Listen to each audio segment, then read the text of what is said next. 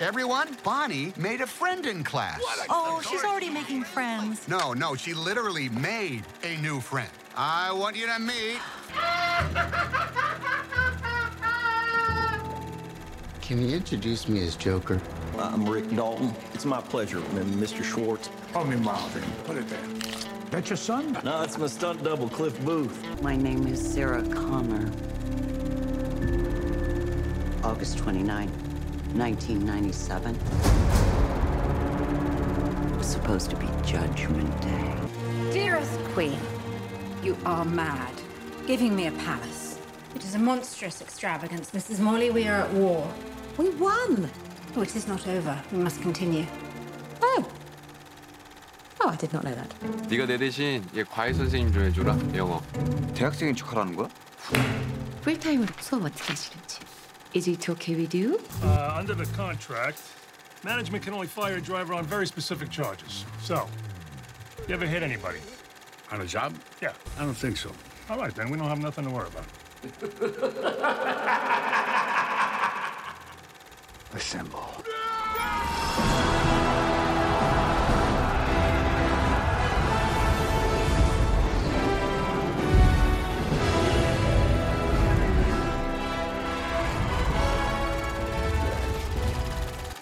Γεια χαρά, είμαι ο Θάνος.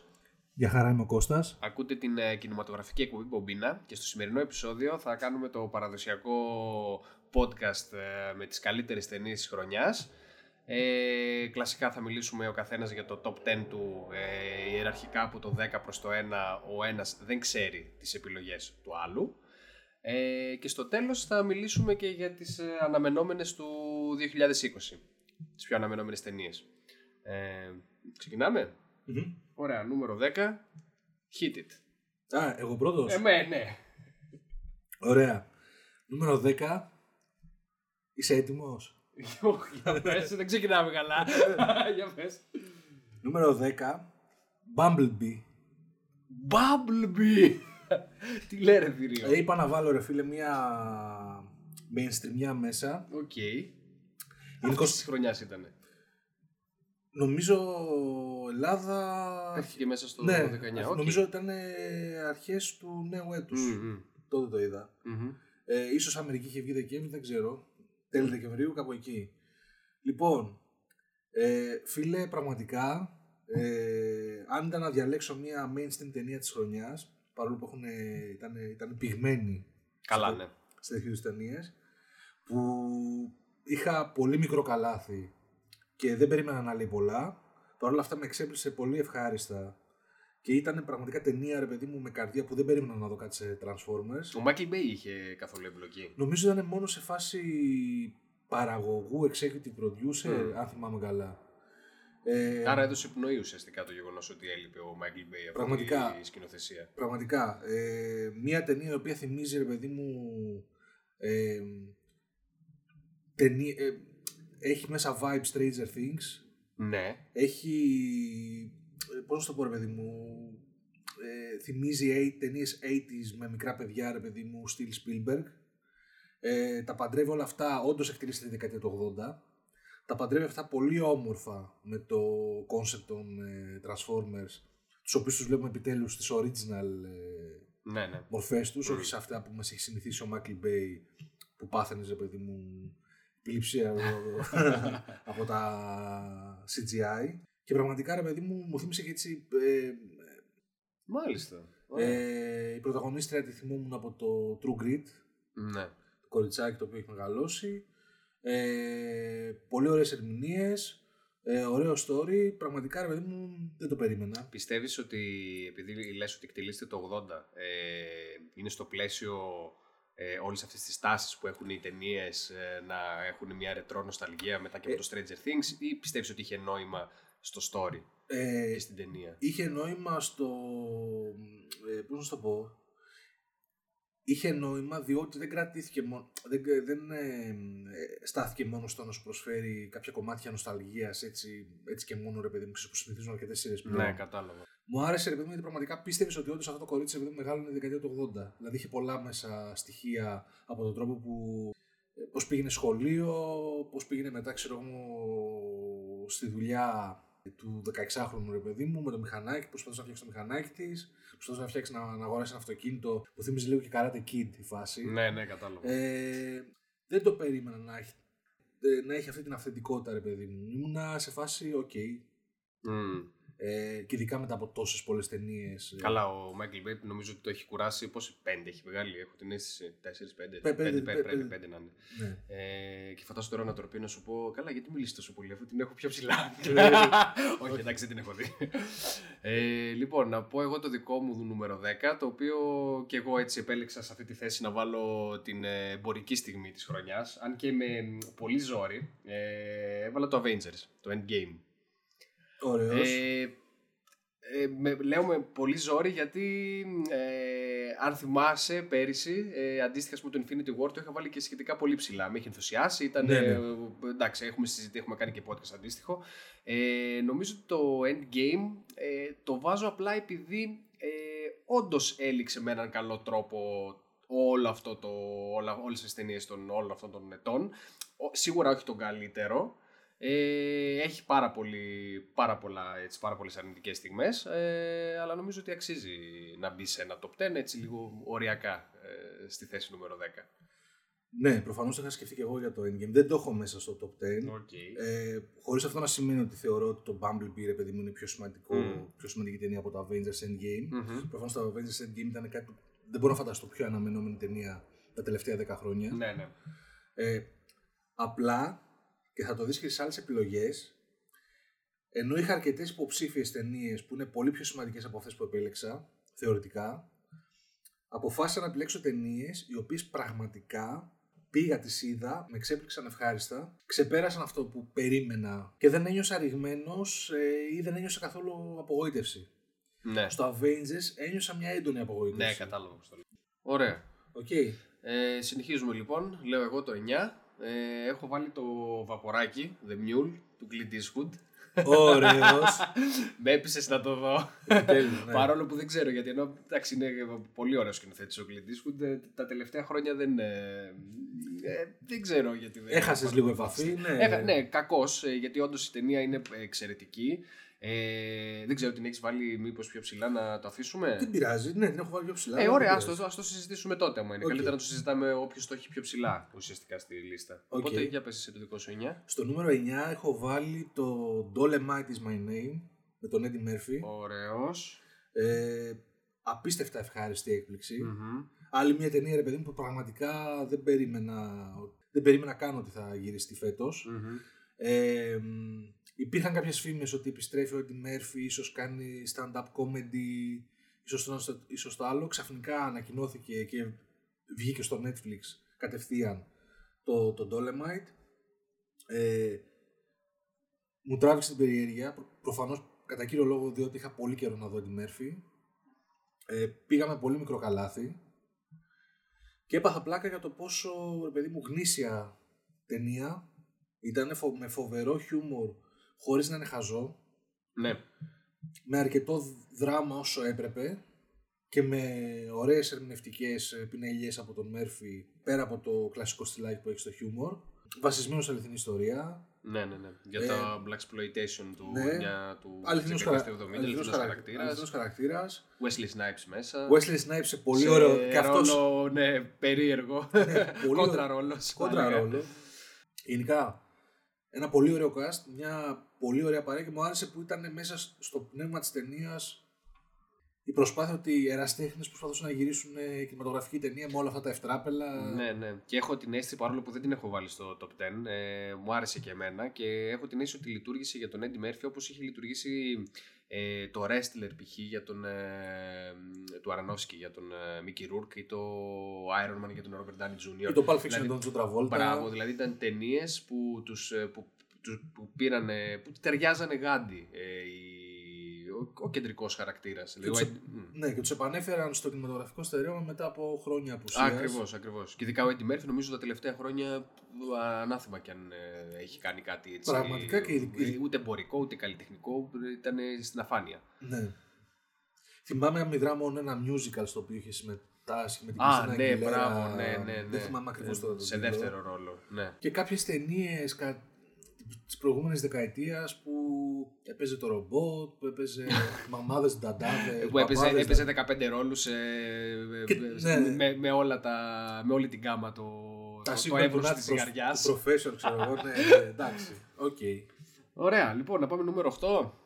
Ναι, Σειρά σου. σειρά μου. Σειρά σου. Ε, Rainy Day in ε, New York. Ω, Woody Allen δεν είδα. Για πες.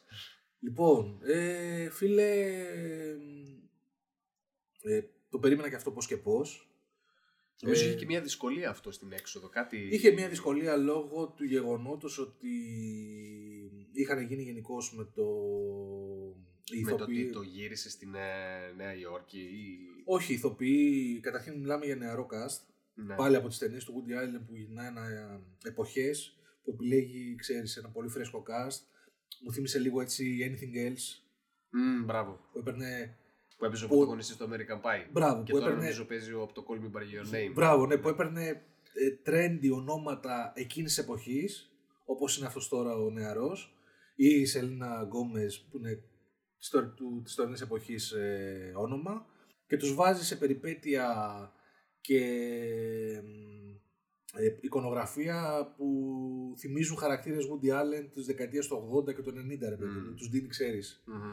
με ε, συγκεκριμένη γκαρνταρόμπα, έχουν κινήσεις και σχολιάζουν πράγματα που θα περίμενες να σχολιάζουν χαρακτήρες ε, του, της δεκαετίας του 70. Άρχισε να βγει γιατί κάνανε, οι νεαροί ηθοποιοί κάνανε ακτιβισμό όσον αφορά το γεγονός αυτό που συνέβη στο Hollywood με τον Weinstein κτλ. Α, μάλιστα. Λόγω των, ε, ε, πώς το λένε, Το σκάνδαλο με το... ε, λόγω του, της υπόθεσης του Woody Allen ο- για την οποία έχει δικαιωθεί αλλά πάντα ε, αναμοχλεύεται σε όταν, γίνονται, όταν αναφέρονται πράγματα. Ε, τέλος πάντων είχε, είχε σαν πάτρον τα τελευταία χρόνια την Amazon ε, ήταν να βγει στην ώρα του καθυστέρησε βγήκε αρκετά μετά, ένα χρόνο μετά είχα ξενερώσει λίγο, μου είχε φύγει το ενδιαφέρον το τρέλερ δεν με είχε τρελάνει τόσο πολύ. Νόμιζα ότι θα ήταν ξέρεις, ταινία κοπίζε, παιδί μου, του Woody Allen, ε, διεκπαιρεωτική, Ναι. αλλά καλή. Μμ. Παρ' όλα αυτά, φίλε, πολύ ενδιαφέρουσα υπόθεση, φοβερές ερμηνείες από όλους. Θεωρώ ότι είναι από τις ε, ταινίες του Woody Allen με φρέσκο αέρα λόγω και του casting και με μια πολύ ωραία ανατροπή προς το τέλος. Σίγουρα δηλαδή πολύ παραπάνω από scoop και τέτοιου είδους ε, απλές κομμωδίες. Μου άρεσε πάρα πολύ. Ωραία. Ε, εγώ στο νούμερο 8 έχω το Toy Story 4. Ε, δεν ξέρω αν το έχεις... Ε... Να, κάτι παίζει, οπότε θα το συζητήσουμε περισσότερο πιο μετά. Ε, Σε λίγο δηλαδή. Ωραία, οκ. Ε, οπότε πάμε νούμερο 7. Για ρίξτε το 7. Λοιπόν, ρίχνω το 7. Λοιπόν, σε αυτή τη θέση λοιπόν έχω... Ε, Γιώργο Λάνθιμο. The Favorite. The favorite, ε, αγαπημένο. Ναι. Ε, Πες, πες. Ναι, ήταν. Εντάξει, έχουμε κάνει και έχουμε, το έχουμε συζητήσει και σε αντίστοιχο podcast. Νομίζω ότι είναι από τις καλύτερες στιγμές του Λάνθιμου. Ε, ξέφυγε λίγο από αυτό το surreal ε, κομμάτι του ε, weird wave κινήματος ε, και έκανε κάτι πολύ απτό, ε, φοβερό και σχεδόν αψεγάδιαστο έτσι σκηνογραφικά ε, ε, και σκηνοθετικά και σεναριακά και ερμηνευτικά. Ε, ήταν μια ταινία που με γέμισε. Ωραίος. Δεν ξέρω την έχεις Όχι. καθόλου, ε. Καθόλου. Θα σου πω. Ε, Κάνα είχαμε αναλύσει κιόλας στο podcast ε, που ήταν αφιερωμένο στο favorite. Προφανώς μου άρεσε και εμένα που, που έπιασε κάτι τελείως διαφορετικό και ξέφυγε λίγο από το κλασικό στυλάκι του που είχες στις προηγούμενες ταινίες. Ναι. Ε, τεχνικά είναι, η ταινία είναι σε ψηλά επίπεδα. Μμμ. Ε, θεωρώ ότι την ταινία την κουβάλισε όλη η πρωταγωνίστρια. Η Ολίβια Κόλμαν. Όχι. Α, Η favorite. Ναι, οκ. Ο ρόλος της βασίλισσας και της ξαδέρφης της στην αυλή είναι αυτό που είπα και στο podcast. Δεν, ε, δεν με έκανε να νιώσω ότι ήταν ολοκληρωμένοι χαρακτήρες. ναι. Ένιωσα ότι και η βασίλισσα και η, γενικά όλοι οι υπε- οι υπόλοιποι της αυλής Μμμ. ήταν τοποθετημένοι έτσι ως σαν ε, κάποιο είδους ε, στερεότυπα ώστε να κινηθεί η υπόθεση σε αυτό το δράμα που είδαμε Ναι. με, με τις δολοπλοκίες και τα... Δεν ένιωσα ρε παιδί μου, ξέρω εγώ, ότι ήταν γραμμένοι ανθρώπινοι χαρακτήρες με πολύπλευρη. Μμμ. Ε, οπότε ναι, Οκ. Εσύ στο 7 τι έχεις; Toy Story 4. Α, ωραία. Οπότε Φίλε, να το τρελή, συζητήσουμε. τρελή έκπληξη. Ναι, για νούμερο 4, τώρα τρίτη συνέχεια μιας ε, σειράς κινουμένων σχεδίων, πραγματικά νομίζω το.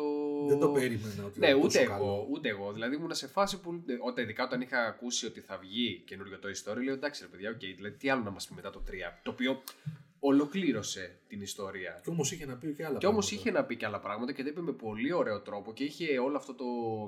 ε, αυτό το, το συναισθηματικό χειρισμό που τόσο δεξιοτεχνικά καταφέρνει ε, να κάνει η Pixar. Ναι. Ε, δηλαδή σε, σου μιλάει στην καρδιά ρε παιδί μου η ταινία. Και θίγει με ωραίο τρόπο και ζητήματα, ρε παιδί μου, ε, σκιαγραφεί πολύ ωραία την παιδική ηλικία και ψ, Ναι. Ε, ε, ψυχικά ζητήματα που μπορεί να έχουν τα παιδάκια. γιατί Σχολιάζει πολύ ωραία τη δημιουργικότητά τους, Αχα. πώς την εκφράζουν. Μμμ. Ε, με το χαρακτήρα του Με το, Πυρουνιού, πε- με ήταν το πυρούνι. απίστευτος Ναι. χαρακτήρας, ναι, ναι, ναι, εννοείται. Ε, Και πολύ ωραία και η μεταστροφή του πυρουνιού μετά στη σχέση του που ήταν σαν road movie με τον ε, Woody. Μπράβο. Ε, το πώς τελικά από εκεί που ο, α- ο- ουσιαστικά το πυρούνι δεν αποδέχονταν και το ίδιο. Τον, Μπράβο, ε, είχε υπαρξιακά είχε προβλήματα. υπαρξιακά προβλήματα, ναι. Οπότε Ναι. ε, από ένα σημείο και μετά άρχισε και αυτό να αποδέχεται το ρόλο του σε σχέση με το κοριτσάκι. Μου άρεσε που δεν είχε ξεκάθαρο κακό.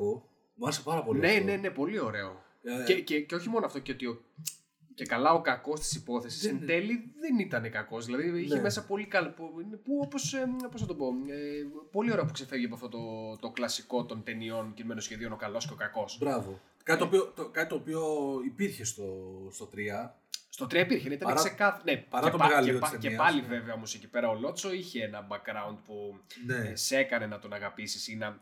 Να τον, όχι, να, όχι να τον αγαπήσεις ακριβώς, αλλά τουλάχιστον να, Το να, να, δικαιολογήσεις. το δικαιολογήσεις ακριβώς για τις επιλογές του και για τον τρόπο που τέλος πάντων εξελίχθηκε σε χαρακτήρας. Ε, εδώ όμως πραγματικά νομίζω το πάει παραπέρα. Δηλαδή ε, εν τέλει δεν υπάρχει κακός. Δεν υπάρχει κακός, υπάρχουν οι, οι, οι δύσκολες αποφάσεις που πρέπει να πάρθουν στη ζωή. Νομίζω ότι αυτό δι- διδάσκει στα παιδιά. Ακριβώς. Το οποίο εμένα η απόφαση του Woody να δεχθεί ότι όντως δεν είναι το παιχνίδι της. Όχι, spoiler, ε. Εντάξει, δεν πειράζει. Εντάξει, οκ. Τέλος πάντων, η απόφαση Ναι. που πήρε στο τέλος Μμμ, μμμ. να δεχθεί ότι αυτό ε, έχει έναν διαφορετικό ρόλο Ναι, ναι, ναι. και ό,τι αυτό μετά συνεπάγεται, για μένα ήταν πιο πολύ ε, δυνατή σκηνή σε συγκίνηση από ό,τι ένιωσα στο 3. Που δεν το περίμενα. Οκ. Ε, Δηλαδή, εντάξει, θυμάμαι στο 3 ότι εκεί πέρα με τη φωτιά και το. και μετά με τον Άντι, ρε παιδί μου, που πάει Ε, φοιτητή. Κυρίως είναι ναι, το. Ε, απλά ποια είναι, ποιο είναι το θέμα, ότι κυρίως με τον Άντι ε, στο κλείσιμο του 3, ε, νομίζω ότι ταυτίζεσαι πιο εύκολα. Δηλαδή, είναι, καταλαβαίνεις ότι είναι η φάση που ενηλικιώνεσαι και ίσως αφήνεις λίγο αυτή την παιδικότητα κάπως. Ενώ τώρα, ας πούμε, ε, χωρίς να θέλω να πω ότι ποιο ήταν καλύτερο ή ποιο ήταν πιο συγκινητικό και τα δύο ήταν φοβερά, αλλά ίσως τώρα ο Woody ήταν λίγο πιο. μ, Ε, οκ, είναι ένα παιχνίδι. Το οποίο, ναι, γαμάτο μεν που κάνει αυτή την επιλογή. Ναι, και μάλιστα χωρίζεται με το. Spoiler, spoiler, παιδιά. Ναι, οκ. Χωρίζεται με τον Buzz ε, μετά από τόσα Μετά από χρόνια. τόσα χρόνια, Δηλαδή, ναι. Και μάλιστα με κατανόησε έτσι. Δηλαδή ήταν πολύ ωραία δοσμένο. Ναι. Τέλος πάντων, γενικότερα δεν φάνηκε προχειροφτιαγμένη και Ρε φίλε, μια τι ταινία. προχειρο- Ακριβώς και μια ταινία. Ναι, θα μπορούσε τώρα το νούμερο 4. Ε, ξέρω εγώ, έχουν βγει και το Shrek, ας πούμε, έχει φτάσει αντίστοιχα τώρα μου ήρθε ε, σε νούμερο 4. Όχι καμιά- εκεί όχι κα- όχι εκεί καμία- καμία φαίνονται, σχέση, φαίνονται καμία όμως ότι, ότι απλά έχουν ένα, ένα μοτίβο και σου λένε ωραία, που, που- τι πουλάει. Ναι, ωραία, πάμε όπως τα, τα Minions ή το Εγώ, ο απαισιότατος. Ναι, οκέι, βλέπεις το ίδιο και το ίδιο, λίγο έτσι με κάποιες δια, μικρές διαφορές. Εδώ φαίνεται ότι το ψάξανε το, και το σενάριο και τους χαρακτήρες. ναι. δηλαδή ε, δεν είπαν ότι εντάξει θα, θα κάνουμε κάτι αποκλειστικά εμπορικό, αλλά θα έχει και ουσία. Και Μάλιστα. μπράβο τους. Όχι, ήταν φοβερή, φοβερή έκπληξη. Ναι, ναι, ναι, ναι, συμφωνώ. Ε, να προχωρήσουμε στο νούμερο 6. Οκ. Ε, σειρά σου; Ε, ναι, νομίζω. Τέλος πάντων. Sorry, άμα σου πήρα τη σειρά. Δεν πειράζει. Hotel Mumbai. Ω, δεν το είδα. Μία Ούτε ταινία από αυτό. το πουθενά και εγώ δεν την ε, περιμένα. Ε, μάλιστα, ε, είχα πάει στο σινεμά χωρίς να ξέρω τίποτα. Έτσι, με παρέα που μου, του- ε, μου είπανε πάμε Α, να δεν το- ήξερες καν υπόθεση. Τίποτα. Α, ωραία. Τίποτα. Δύσκολο εγχείρημα, ε, δύσκολο το θέμα που χειρίζεται για διάφορους λόγους. Δείχνει την αληθινή ιστορία τρομοκρατικής επίθεσης ε, σε ξενοδοχείο από φανατισμένους ε, θρησκόληπτους. Ε, έχει μέσα ήρωες που είναι πλούσιοι Αμερικάνοι, πλούσιοι Ρώσοι κτλ. Νομίζεις κάποια στιγμή ότι μπορεί η ταινία να το πάει στα στερεότυπα, ξέρεις ότι ε, κάποια στιγμή α- αρχίζεις να παίρνεις κάποιες πρωτοβουλίες ο πρωταγωνιστής της ταινίας, ας το πούμε, ο Αμερικάνος, με αυτό που πάει να κάνει. Και ξαφνικά σου κόβει τα πόδια και σου λέει: Όχι, αυτός είναι ο πραγματικός κόσμος. Δεν γίνονται αυτά τα πράγματα. Και Ω, καλό. κατάλαβες. Ναι, ναι, το κατάλαβα. Ε, και χάνεις το, το, τα- το, Μμμ. το έδαφο κατά τα πόδια σου.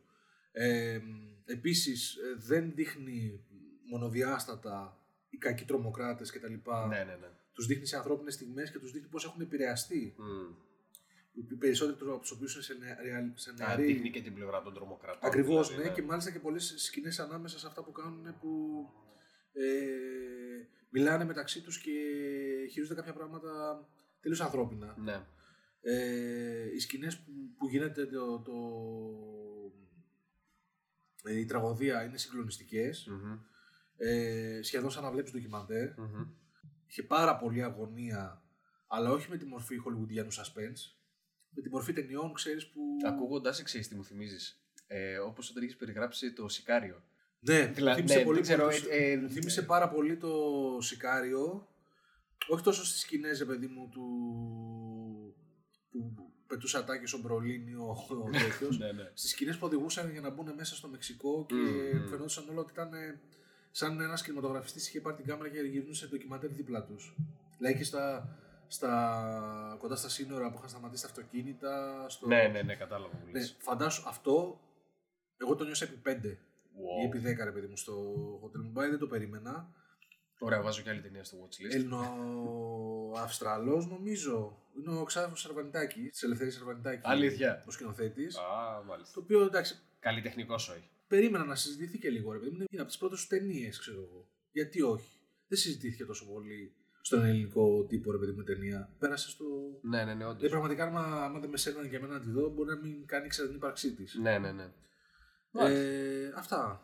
Ωραία, εγώ στο νούμερο 6 έχω την ιστορία γάμου του Noah Baumbach. Θέλω να το δω ρε, πούστη μου δεν το είδα ακόμα. Παραγωγή Netflix, ε, εντάξει Ναι. βγήκε και στο κινηματογράφο. Ε, είναι εξαιρετική πραγματικά από πάρα πολλές απόψεις. Ε, παρόλο που διαπραγματεύεται ένα θέμα χιλιοπεγμένο σε ταινίες, είναι ένα διαζύγιο. Ναι. Ε, τα στοιχεία νομίζω που μου αρέσαν είναι σίγουρα οι ερμηνείες των πρωταγωνιστών. Ε, μου άρεσε πάρα πολύ η αληθοφάνεια ε, γενικότερα και η ρεαλιστικότητα με την οποία προσέγγισε το θέμα. Ε, και ήταν πραγματικά χωρίς να είναι δακρύ βρεχτό μ' άρεσε ότι δεν, δεν, ε, δεν προχώρησε σε ευκολίες του στυλ να σου δείξει ότι ξέρεις τι να ε, ο, ο σύζυγος ήταν έτσι ε, ή η γυναίκα ξέρω εγώ Α, έφταιγε έφταιγε. μόνο Ναι, ένας ή δεν- έφταιγε μόνο άλλος, Ακριβώς ξέρω δεν εγώ. σου δείχνει και νομίζω ότι είναι πραγματικά ρεαλιστικό γιατί πραγματικά σε μια σχέση όταν διαλύεται ε, ποτέ δεν είναι μονόπλευρο και σίγουρα είναι πολύ παραγωγικό, πολύ παραγωγική παρά, ε, που η, η- πολύ, υπάρχουν πολλοί παράγοντες τέλος πάντων που ε, οδηγούν ένα ζευγάρι εκεί και το έδειξε με φοβερό τρόπο ε, και ξαναλέω μου άρεσε που το οποίο δεν ήταν δακρύ βρεχτό που θα μπορούσε να είναι ε, έχει πραγματικά σκηνές. Είναι και υποψήφιος για Όσκαρ ε, πρώτου ρόλου ο Adam Driver. Ε, που πραγματικά σου σηκώνεται η τρίχα. Δηλαδή λες, εντάξει, φοβερή ερμηνεία και από τη Scarlett Johansson επίσης. Ε, Όπως και η δεύτερη ρόλη, η Ray Λιώτα και Laura Dern, που και αυτή είναι υποψήφια για β' γυναικείου και νομίζω πήρε και χρυσή σφαίρα, και αυτή εξαιρετική. Ε, μου άρεσε και πώς προσεγγίσανε το θέμα με τους δικηγόρους. Μπράβο. Ε, μ, ε, που δηλαδή σε κάποια φάση έβλεπες πραγματικά να μιλάνε οι δικηγόροι μεταξύ τους και να παίρνουν λεπτομέρειες από τη ζωή του ζευγαριού, οι οποίες ενώ τις βλέπεις να εκτυλίσσονται στην ταινία και λες, εντάξει, οκ, απλά έγινε η τάδε ενέργεια. Τις χρησιμοποιούν μεθόδευση ακριβώς. για Τις να χρησιμοποιούν με πετύχουν στυλ. το σκοπό τους. Μπράβο, τις χρησιμοποιούν Ναι. με στυλ ότι ναι, αλλά και εσύ έκανες αυτό. Μάλιστα. Ε, το οποίο είναι πραγματικά φοβερό και. Δείχνει- Φαίνεται και η, η εμπορική πλευρά της διαδικασίας. Ακριβώς, ακριβώς. Όχι μόνο αυτό και το δείχνει και πάρα πολύ έντονα γιατί πραγματικά μιλάει και με τιμές. Δηλαδή, ε, σε κάποια φάση λέει, ας πούμε, ο Adam Driver, ωραία, τα λεφτά που θα δώσουμε στους δικηγόρους, ε, με αυτά θα μπορούσαμε να σπουδάσουμε το παιδί μας. Και είναι όντως ρεαλιστικό γιατί πραγματικά πηγαίνουν σε μεγάλο δικηγόρους και η όλη φάση είναι πολύ ωραία γιατί ξεκινώντας. Ε, φαινόταν ότι θα ήταν ένα συνενετικό διαζύγιο του στυλ ότι, OK, τα βρήκαμε μεταξύ μας. Η ταινία ξεκινάει ενώ έχουν χωρίσει. Okay, Αχα. δεν, δεν βλέπουμε δηλαδή κάποιο κάτι που να έχει γίνει. Ε, και είναι, είναι σε φάση ότι έχουν, τα έχουν βρει μεταξύ τους και λένε: OK, δεν θα μπλέξουμε δικηγόρους, θα τα βρούμε μεταξύ μας. Ναι. Και τελικά με κάποιο τρόπο, τέλος πάντων, μια επιλογή της γυναίκας φέρνει δικηγόρο, φέρνει και ο Adam Driver και γίνεται ένας κακός χαμός. Άρα στην ουσία σου, δι- σου πιάνεται από το γολγοθά της διαδικασίας δηλαδή. Ε, ναι, ακριβώς. Κατάλαβα. Ακριβώς. Και τους βάζεις αυτό το λούκι και σου δείχνει. Ναι. Ακριβώς και πώ. Και Με πώς... αφορμή αυτό δηλαδή το λούκι που θα περάσουν μέχρι να λυθεί το θέμα. Μπράβο. Τι άλλα προκύπτουν και από πού ξεκινήσαμε, πού φτάσαμε. Και Μπράβο, τα λοιπά. μπράβο. Και, και ενώ φαίνεται γενικότερα ότι, δεν, ότι έχει μια συγκεκριμένη έτσι, ε, ροή, ε, χωρίς εκρήξεις ή συγκρούσεις, έχει πραγματικά μια σκηνή προς το τέλος, ε, που είναι σοκαριστική και βγάζουν και οι δύο ας πούμε όλο το, αυτό το, Την ένταση που το, κρύβει. όλο αυτό το θυμό τέλος πάντων Ναι. μπορεί να κρύβει μια τέτοια διαδικασία. Ε, πραγματικά ε, επίτευγμα, ε, φοβερό το ότι και αυτό είναι μια παραγωγή Netflix και είναι όπως έλεγες και για τον Dolemite is my name Ναι. ε, εξαιρετική ταινία, δηλαδή ταινία που πραγματικά ε, Και νομίζω βγήκε, κινηματογραφική. ξαφ- βγήκε ξαφνικά έτσι. Δηλαδή Βγήκε δεν νομίζω είχαμε- τώρα τον Νοέμβριο. Όχι, ενώ δεν, είναι- δεν είχαμε προετοιμαστεί ότι σε κάπου. Σε... Αυτή τη χρονιά περιμένουμε αυτό. Ναι, μπράβο. Ναι, δεν ήταν κάτι αναμενό, από τα αναμενόμενα. Ε, ωραία, συνεχίζουμε. Ναι. Πάμε θέση νούμερο 5, νομίζω είναι η σειρά μου. Σωστά. Ωραία. Σωστά. Λοιπόν, νούμερο 5 έχω Quentin Tarantino, Once Upon a Time in Hollywood. Πολύ ωραίος. Πες. Ε, δεν ξέρω. Α, μήπως- Πες, πες, ε, εντάξει, έχουμε μιλήσει βέβαια και γι' αυτό σε podcast. Ε, θεωρώ ότι δεν, σίγουρα δεν είναι η καλύτερη, από τις καλύτερες ταινίες του Ταραντίνο. Ε, τα, τα μεγάλα του της ταινίας ήταν η απόδοση ε, της δεκαετίας του 60 ε, που πραγματικά έγινε με μια λατρεία και με ένα πάθος από τον Ταραντίνο ε, σχεδόν αιμονικό αλλά ταυτόχρονα φοβερό. Ε, πολύ, ωραία, πολύ, ωραίο- πολύ ωραίο το φιλτράρισμα που έκανε ο ίδιος ως προς τους φόρνους του Μάνσον και το πώς το πλαισίωσε και ε, πώς το συνέδεσε με αυτό το που λέει και ο τίτλος ας πούμε το παραμύθι ότι κάποτε στο Hollywood ε, με ωραίες ερμηνείες. Ε, ε, σίγουρα ε, δεν, ε, θα το πάρω καθαρά συναισθηματικά. Δεν τελείωσε ε, και τελειώνοντας μάλλον στο σινεμά δεν με άφησε όπως με είχαν αφήσει άλλες ταινίες του όπως το Django ή το Glorious Bastards ή το Kill Bill που τελείωνε και έλεγα πω πω αυτά είναι πότε θα το ξαναδώ οπότε αυτό κάτι λέει η Ναι. ταινία. Παρόλα αυτά ήταν μια εντάξει, ε, εξαιρετική δημιουργία και μ, νομίζω ε, ε, είναι από τις καλύτερες χρονιάς. Ναι. Ε, άλλη μια ταινία που, Την έχεις και εσύ στο νούμερο 5. που δεν την έχω στο, το, στο top 10 χωρίς να σημαίνει. δεν την ότι- έβαλες, οκ. Δεν την έβαλα καθόλου χωρίς να σημαίνει Wow. ότι οι προηγούμενες ταινίες που αναφέρθηκαν είναι καλύτερες. Α, ε, τ- ναι, αλλά κα- ναι, το Αλλά κατάλαβα από το πάλι- στυλ που είπες ότι με την απογοήτευση. Πάλι Οκ. είναι από, ναι, δεν περίμενα από το Once Upon a Time in Hollywood να βγω ρε παιδί μου με τόσο χλιαρή ανταπόκριση από το σινεμά. Μμ, Ε, νομίζω ότι ακόμα και στο Hateful Eight Ναι. ήμουνα πιο ενθουσιασμένος όταν τελείωσε. Μμμ. Ε, προφανώς καταπληκτική απόδοση εποχής, προφανώς ο Ταραντίνο ξέρει να σκηνοθετεί, προφανώς φοβερό soundtrack, ε, φοβερά συνεφιλική ταινία γυρισμένη σε φιλμ, ε, χωρίς CGI, χωρίς ε, βλακίες. Ε, μου άρεσε πάρα πολύ ε, η απόδοση της εποχής και εκεί που το πήγε, ο σχολιασμός των ηθοποιών, πώς δούλευε το σύστημα ε, κτλ. Απλά νιώσα ότι ήταν τόσο σε, μ, σαν αυτόνομη ιστορία και σαν χαρακτήρες ε,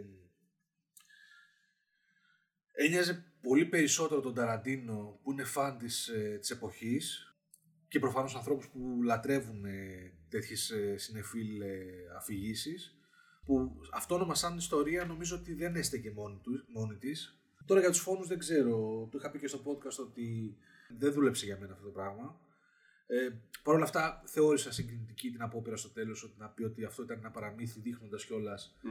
την, πρωτα- την, ε, το θύμα το οποίο στη- στη- στην εκδοχή του Ταραντίνο ζει, Μμμ. αλλά εμείς ξέρουμε ότι στην πραγματικότητα έχει πεθάνει. Οκ, Μμμ. εκεί, ήταν, εκεί ήταν, είχε συγκινητική νότα. Δεν περίμενα ένα ταινία του Ταραντίνο και μάλιστα με το βαρύ όνομα Once Upon a Time δανεισμένο από τον αγαπημένο του σκηνοθέτη ε, Σέτζιο Λεόνε ε, ένιωθα ότι θα είναι ένα, ξέρεις, ε, ο Ταραντίνο θα καταθέσει την ψυχή του ρε παιδί μου και Εντάξει, μπορεί όμως για τον Ταραντίνο αυτός είναι ένας τρόπος που καταθέτει την ψυχή του. Ναι, Α, δηλαδή εντάξει. μπορεί να μην λειτουργήσει, ας πούμε, σε σένα ως συνεφίλ και ως φαν του Ταραντίνο. Αλλά νομίζω ότι ο ίδιος. Ε, όχι εγώ ναι Βλέποντάς την, Ε, νομίζω ότι θα πρέπει να καραγουστάρει. Δηλαδή, θα πρέπει να τη βλέπει και να λέει: Πω ρε, μαλάκα, τι έφτιαξα εδώ, γαμάτο. Ναι, προφα- προφα- Οκ. Προφανώς ο καθένας μπορεί να κάνει ταινία που ήθελε αυτός να δει, αλλά το θέμα είναι κατά πόσο αυτό κουμπώνει και με το κοινό. Καλά, ναι, προφανώς, εντάξει. Ε, πιστεύω το Once Upon a Time in Hollywood με το, με το περισσότερο κοινό δεν κουμπώνει εύκολα, αν όντως δεν είναι υπερβολικά πορωμένοι. Ναι, ισχύει το αυτό. συγκεκριμένο Ναι, το concept. είχαμε συζητήσει και στο podcast αυτό. Ναι. Ε, και δεν ένιωσα, ρε φίλε, πραγματικά. Δηλαδή, οι χαρακτήρες για μένα της, ε, του Django, των Inglourious Bastards, της, της νύφης, ε, του Βίνσεντ Βέγκα κτλ. συνέχισαν να ζουν και αφού τελείωσε η ταινία στο μυαλό μου. ναι. Ήταν τόσο στιβαρά δοσμένοι. Ενώ εδώ για, τη- για τους χαρακτήρες του Ντικάπριο και τα λοιπά ένιωσα ότι είχαν αρχή και τέλος μέχρι το ρόλο που έπαιξαν ε, σε Ναι. αυτό το concept. OK. Τι έχεις εσύ στο νούμερο 5. Στο νούμερο 5 έχω τον ε, καθηγητή και τον τρελό. Ου, πολύ ψηλά. Φίλε, γούσταρα τρελά με αυτή την ταινία.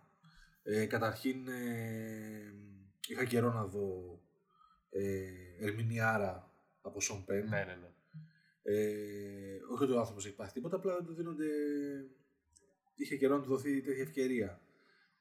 Μου άρεσε πάρα πολύ και η παρουσία του Μελ Γκίψον, ο οποίος είχε λείψει γενικώς και από τη σκηνοθετική καρέκλα και από, το, και από μπροστά από την κάμερα. Νομίζω κόντρα ρόλος για τον Μελ Γκίψον. Ναι, ισχύει. Ναι, και Ε, εγώ ακού, ακούγοντας, το, πολύ- ακούγοντας, πολύ τον, συμμαζεμένος. ακούγοντας τον τίτλο νόμιζα ότι θα παίζει στάνταρ τον ρόλο του τρελού. Οπότε ναι, ήταν ανατροπή. Ακολουθεί δύο πορείες ταινία. Την, ε, την πορεία του Σον Πεν, που είναι ένας Αμερικάνος ε, στρατιωτικός γιατρός με σχιζοφρένεια, που έχει διαπράξει κατά λάθος, χωρίς να το καταλαβαίνει ένα έγκλημα και γι' αυτό έχει μπει σε ψυχιατρίο, σε άσυλο, προσπαθώντας να πολεμήσει εκεί μέσα τους δαιμονές του, οι οποίοι δεν τον αφήνουν. Ε, θα μπορούσε αυτό να είναι μόνο, από μόνο του μια ταινία. ναι.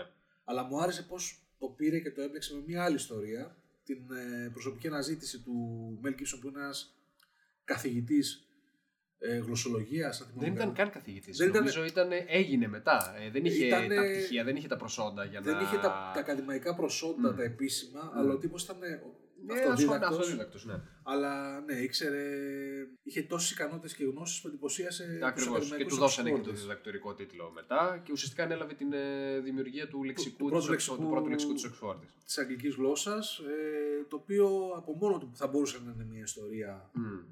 Είχε, αρκε, είχε αρκετό ψωμί, ρε παιδί μου.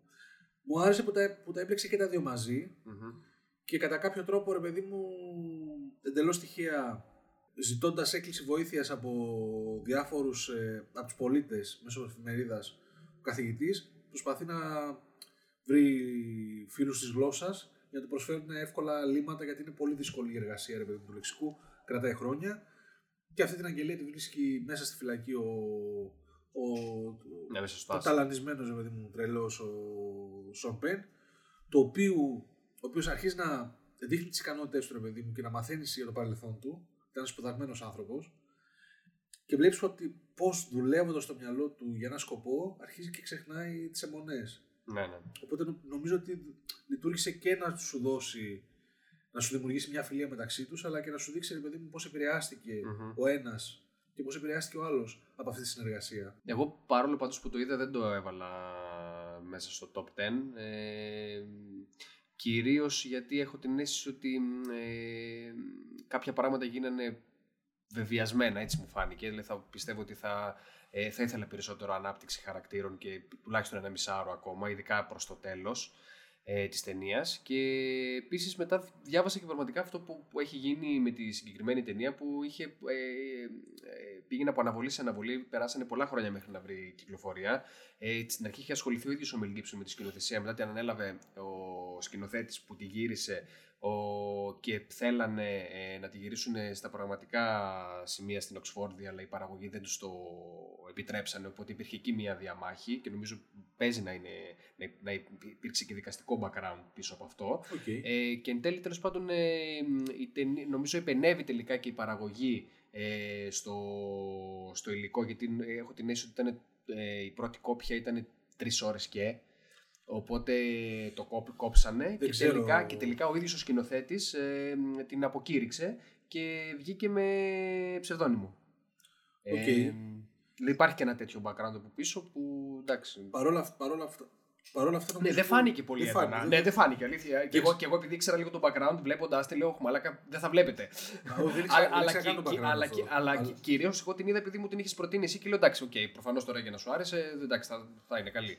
Ε, νομίζω ότι με όλα αυτά που περιέγραψες, ε, πραγματικά ήταν θαύμα το γεγονός ότι βγήκε τέτοιο αποτέλεσμα. Τελικά, ναι, όντως, πραγματικά. Γιατί είναι, νομίζω ότι έχει, έχει πολύ καλή συνοχή σε σχέση με άλλες μελετημένες ταινίες. Μμ.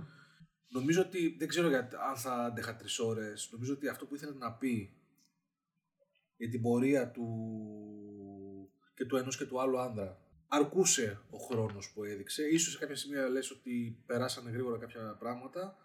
Για μένα ένιωσα ότι είχα μια ολοκληρωμένη εικόνα για το χαρακτήρα του Σον Πεν και το τι του τι Για του το Σον Πεν, προκάλεσε. ναι, εγώ πιστεύω ότι θα ήθελα λίγο περισσότερο στη μεταξύ του σχέση με την. ε, με τη γυναίκα τέλος πάντων, με την πρωταγωνίστρια. Ε, Εκεί κόπηκε απότομα πώς λόγω έγινε- κάποιων, ε, Ναι, και αυτό πώς έγινε η μεταστροφή και από τη μία πλευρά προς την άλλη. Ε, Τέλος πάντων, να μην πούμε τώρα σε spoiler, αλλά γενικότερα σε Κατάλαβες. επιλογές Τέλος- της τέλος- χαρακτήρα της ηρωίδας. Θα ήθελα λίγο παραπάνω ζουμί εκεί. Ε, Ε, μου άρεσε πολύ πάντως που τους ένωσε το διάβασμα.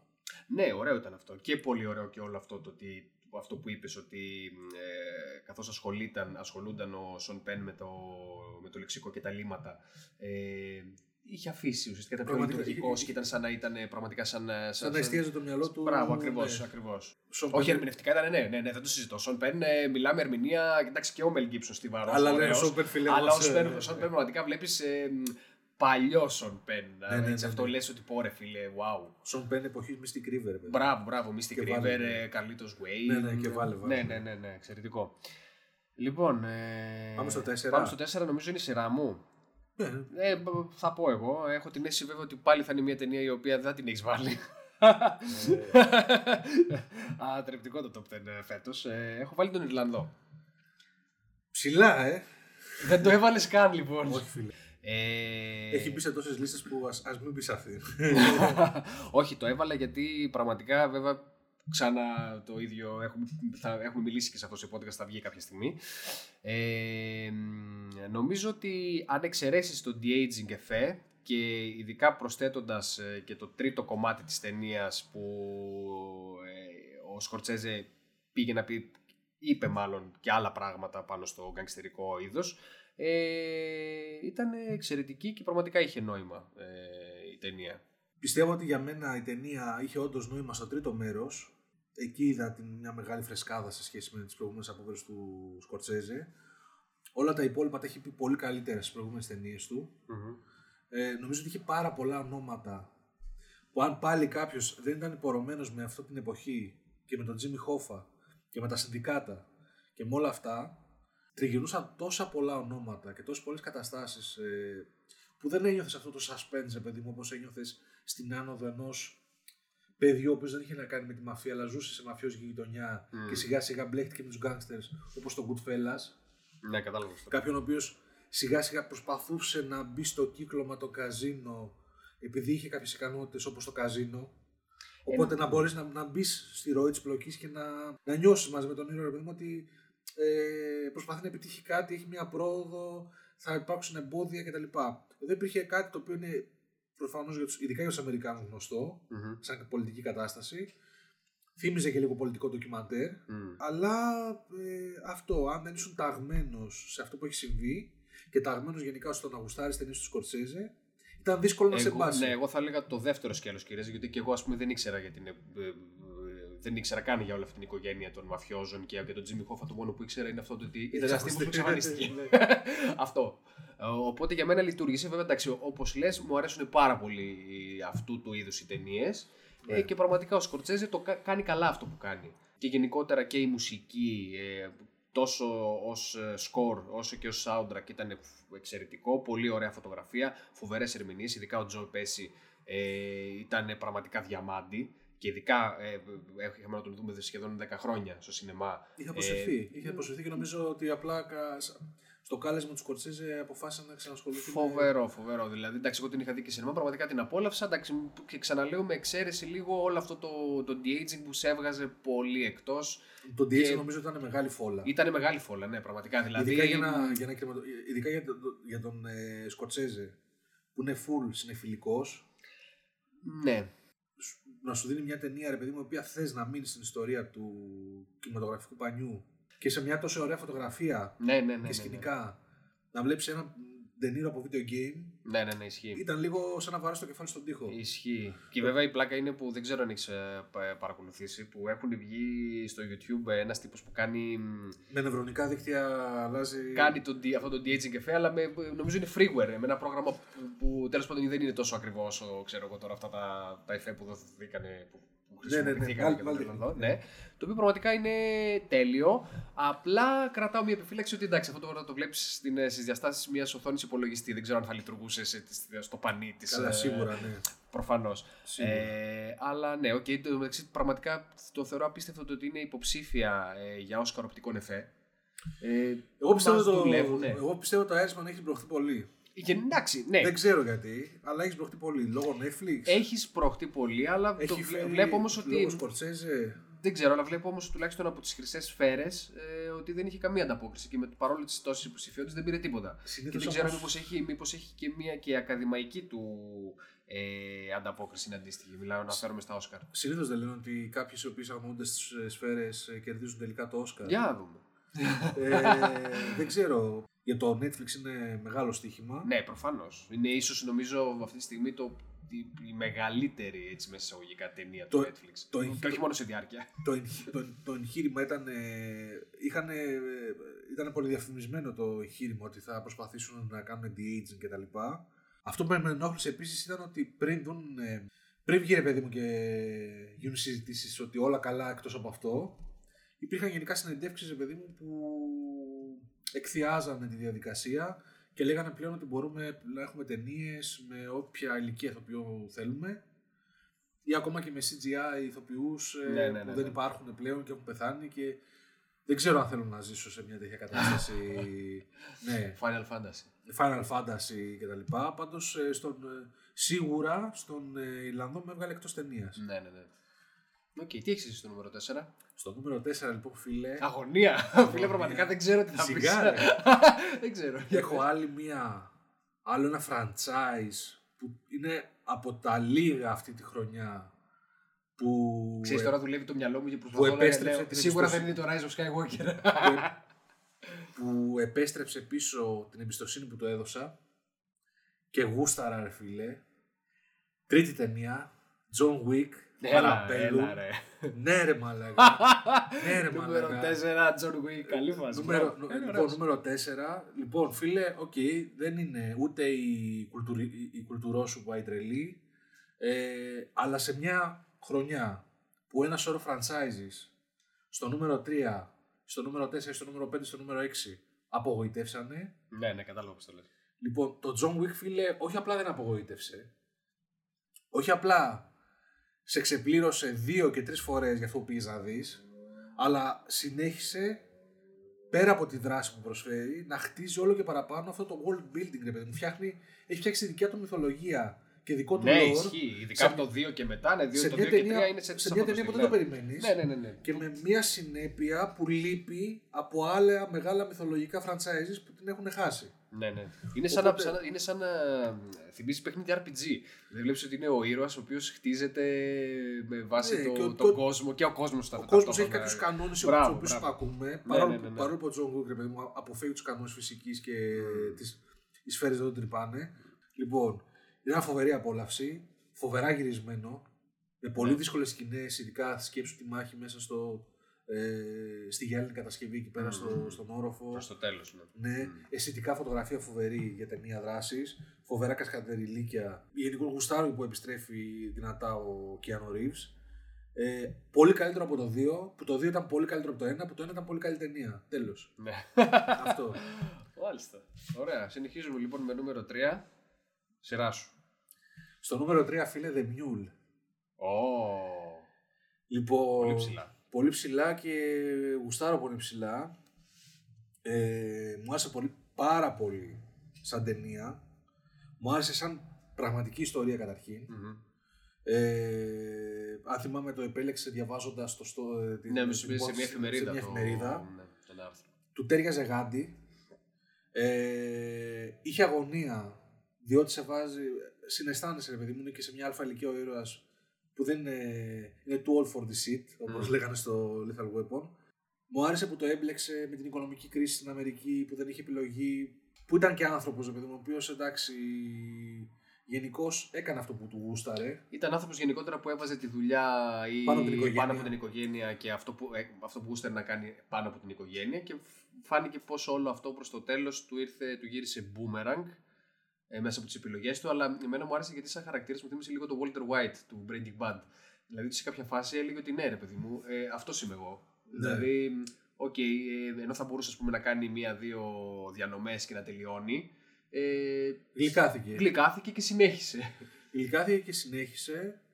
Ε, μου άρεσε πάρα πολύ που σκιαγράφησε τη σχέση και με την κόρη του και με τη Ναι, γυναίκα του. Και με τη γυναίκα του, ειδικά προς το τέλος, ήταν πολύ ωραίο Μου- και συγκινητικό. Και επίσης μου άρεσε που ενώ διηγείται μια αληθινή ιστορία και ούτως ή άλλως, σαν ιστορία, επειδή έχει τρομερό ενδιαφέρον να παρακολουθήσει αυτόν έναν ανθρωπάκο τώρα τόσο χρονών, 90 χρονών κοντά, να πάει και να μπλέκεται με τα καρτέλ και να, να καταφέρνει να τη βγάζει καθαρή και να εντυπωσιάζει τον υπόκοσμο. Νιώθω ότι το πήγε ακόμα ένα βήμα παραπέρα και το, το έκανε και λίγο αυτοβιογραφικό. Διότι είναι σε αυτή την ηλικία ο τύπος δουλεύει μέχρι τα 90 του και πολύ πιθανό ρε παιδί μου να, και αυτός να... Και πιθανότατα μπορεί να είναι και η τελευταία του ταινία που, που παίζει. Ναι, ως και να, ηθοποιός. και να εκφράζει και αυτός το γεγονός ότι ναι, η δουλειά με έφαγε. Νομίζω ότι το λέει ρητά κάπου, κάποια στιγμή δίνει σαν συμβουλή στον Bradley Cooper Ναι. ότι μην αγνώσει την οικογένειά σου. Η οικογένεια Μπράβο, πρέπει να ναι. έρθει πρώτη. Ναι. Ε, Πολύ πιθανό και πολύ πιθανό να, να σχετίζεται λίγο και με αυτό το κομμάτι της νέας γενιάς, τη σύγκρουση της νέας γενιάς μάλλον με την παλιά. Δηλαδή εκεί πέρα με την τεχνολογία που τον δείχνει, Και που πιάνει αυτό. τα smartphone και ε, δεν Και ξέρει να αυτό στέλνει μήνυμα. μου άρεσε που έδωσε, έδωσε και αυτό το Δηλαδή, σχόλιο μ. με τις ε, μηχανόβιες λεσβείε. Μπράβο, ναι, ναι, ναι, ναι. Με τον ε, που σταμάτησε να βοηθήσει το ζευγάρι που άλλαζε λάστιχο. Μπράβο. Που ο άλλος προσπαθούσε μέσω Google να πιάσει σήμα για να δεις στο YouTube πώς αλλάζουν λάστιχο. Μπράβο, και έλεγε νέα γενιά, ξέρω εγώ. Και της λένε, σχολείας, αλλά ναι. ταυτόχρονα ρε παιδί μου τους λέει και τους είπε χωρίς να τους μισεί. Νίγκρος, ξέρω εγώ, γιατί έτσι είχε μάθει. Μπράβο, μπράβο. Είχε, κάτι, είχε κάποια αμπολιασμένα πραγματάκια Αυτά, ναι, μέσα, ρε ήταν παιδί πολύ μου, που ωραία, ήταν ναι. καθαρά ε, στυλάκι Clint Eastwood. Μέχρι και το χιούμορ του ήταν καλοκουρδισμένο, που ταξίδευε και έβαζε την, ε, την αγαπημένη μουσική και από Ναι, πίσω τον ναι, ακούγανε ναι, ναι. οι άλλοι που τον παρακολουθούν. Ναι, ήταν, ήταν αϊκόνικο τύπος, ακόμα και στα 90 του. Ναι, είναι μορφάρα. Μορφάρα. Εννοείται. Μου άρεσε το φινάλε και μου άρεσε και το αυτό το, στο τέλος, ρε παιδί μου. Ναι, ωραίο ήταν και το φινάλε. Ναι, ναι. Πολύ όχι κλισέ. Μπράβο. Γιατί θα περίμενες ότι ναι, θα ακολουθήσει την πεπατημένη και Ναι, ότι ναι, θα έχει. μπράβο, ναι. ρε φίλε, μπράβο. Και λες, όπα, ε, σου γυρίζει λίγο το. Και γενικά το μάτι. και μου άρεσε που πήρε και μία απόφαση, ρε παιδί μου. Ναι, ναι, ναι. Δηλαδή αναγκάστηκε να πάρεις και στα Και γεράματα ήταν μια και απόφαση, και ζωής. μάλιστα ήταν απόφαση πραγματικά που. Ε, Δύσκολα την έπαιρνες. Δύσκολα την έπαιρνες και έχει νόημα με όλη την. Ε, δηλαδή, Ναι. ίσως, ίσως τέριαζε και με την προσωπικότητά του. Ήταν ένας Μπράβο. ντόπιο χαρακτήρας που όπως έλεγε ότι okay, ε, ασχολ, ασχολούμαι με τα λουλούδια και βάζω τη γυναίκα μου σε δεύτερη μοίρα και την κόρη μου και την εγγονή μου και το γάμο της ε, ε, κόρης μου. Ναι. Ε, έτσι αντίστοιχα τώρα σου λέω ότι εγώ με αυτά που έκανα, με βάση τις επιλογές μου, μου αξίζει αυτό που έγινε τέλος πάντων. Για να Ναι. μην μπούμε σε spoiler. Μπράβο, ναι. Μμ. Αλλά και, στο, και στην απόφαση του να μην πάει να δώσει το πακέτο, ρε παιδί μου. Ναι, ναι, ναι, ναι, ναι, ναι. Που για πρώτη φορά, ας πούμε, λέει ότι okay, θα βάλω, θα αλλάξω λίγο την, ε, την ιεράρχηση των ε, αναγκών μου. Ο τύπος κεντάει. Ειδικά σε τέτοια ηλικία. Σαν το, είπαμε, ο Clint Eastwood είναι σαν το καλό κρασί. ε, ωραία. Τρίτο. Τρίτο δικό μου. Λοιπόν, το, το τρίτο του δικό μου είναι έπεσε τελευταία στιγμή. Το έχω στο νούμερο 2 και έπεσε στο 3. Ολίστησε. Ναι. Ε, έχω βάλει τον Joker. Έλα ρε. Εντάξει, θα μου πεις ότι δεν το έχεις βάλει. Θα τρελαθώ. Πες. Δεν το έχεις βάλει καθόλου. Όχι. Αλήθεια λες. Όχι. Έλα ρε. Δεν έχω βάλει τον Τζόκερ. Wow, σοκαριστικό. Διότι Ε. δεν, το έχω, δεν το έχω σκεφτεί καν από τότε που το είδα. Έλα, πλάκα κάνεις. Όχι καθόλου. Πέρα από την ερμηνεάρα. Το Joaquin Phoenix. Του Joaquin Phoenix, πώς τον είπαμε. Ποιος τον είπαμε; Ναι, μωρέ, αυτός ο Ξέχασα τυπάς. Και το οποίο, ναι. Για μένα η ταινία, παρόλο που ήταν καλοκουρδισμένη, καλοσκηνοθετημένη κτλ., ήταν μόνο αυτό. Άμα βγάλεις την ερμηνεία του Joaquin Phoenix, νομίζω ότι δεν έχει καν κέλυφος ρε παιδί μου, για να, να σταθεί. Οκ. Ε, εντάξει, προφανώς δεν συμφωνώ. Εγώ νομίζω ότι ήταν. ε, εντάξει, ε, εξαιρετική ταινία, όχι τόσο όσο ακούστηκε ότι η καλύτερη ταινία της δεκαετίας και της χρονιάς. Οκ. Ε, πιστε- ε, θεωρώ ότι ε, σίγουρα το κορυφαίο στοιχείο της ήταν η ερμηνεία. Ε, αλλά παρόλα αυτά είχε να πει και άλλα πράγματα τα οποία εντάξει δεν σχετιζόταν με το κομμάτι του, με το κόμικ ε, στοιχείο της ταινίας. Ε, κυρίως εμένα μου άρεσε για αυτό που έχει να πει για την ε, ψυχική ασθένεια. Ε, και όλα αυτά μέσα από τον ήρωα, ε, οι σκέψεις του και το πώς το βίωνε, ε, θεωρώ ότι ήταν πολύ καλογραμμένο και πολύ καλοπεγμένο.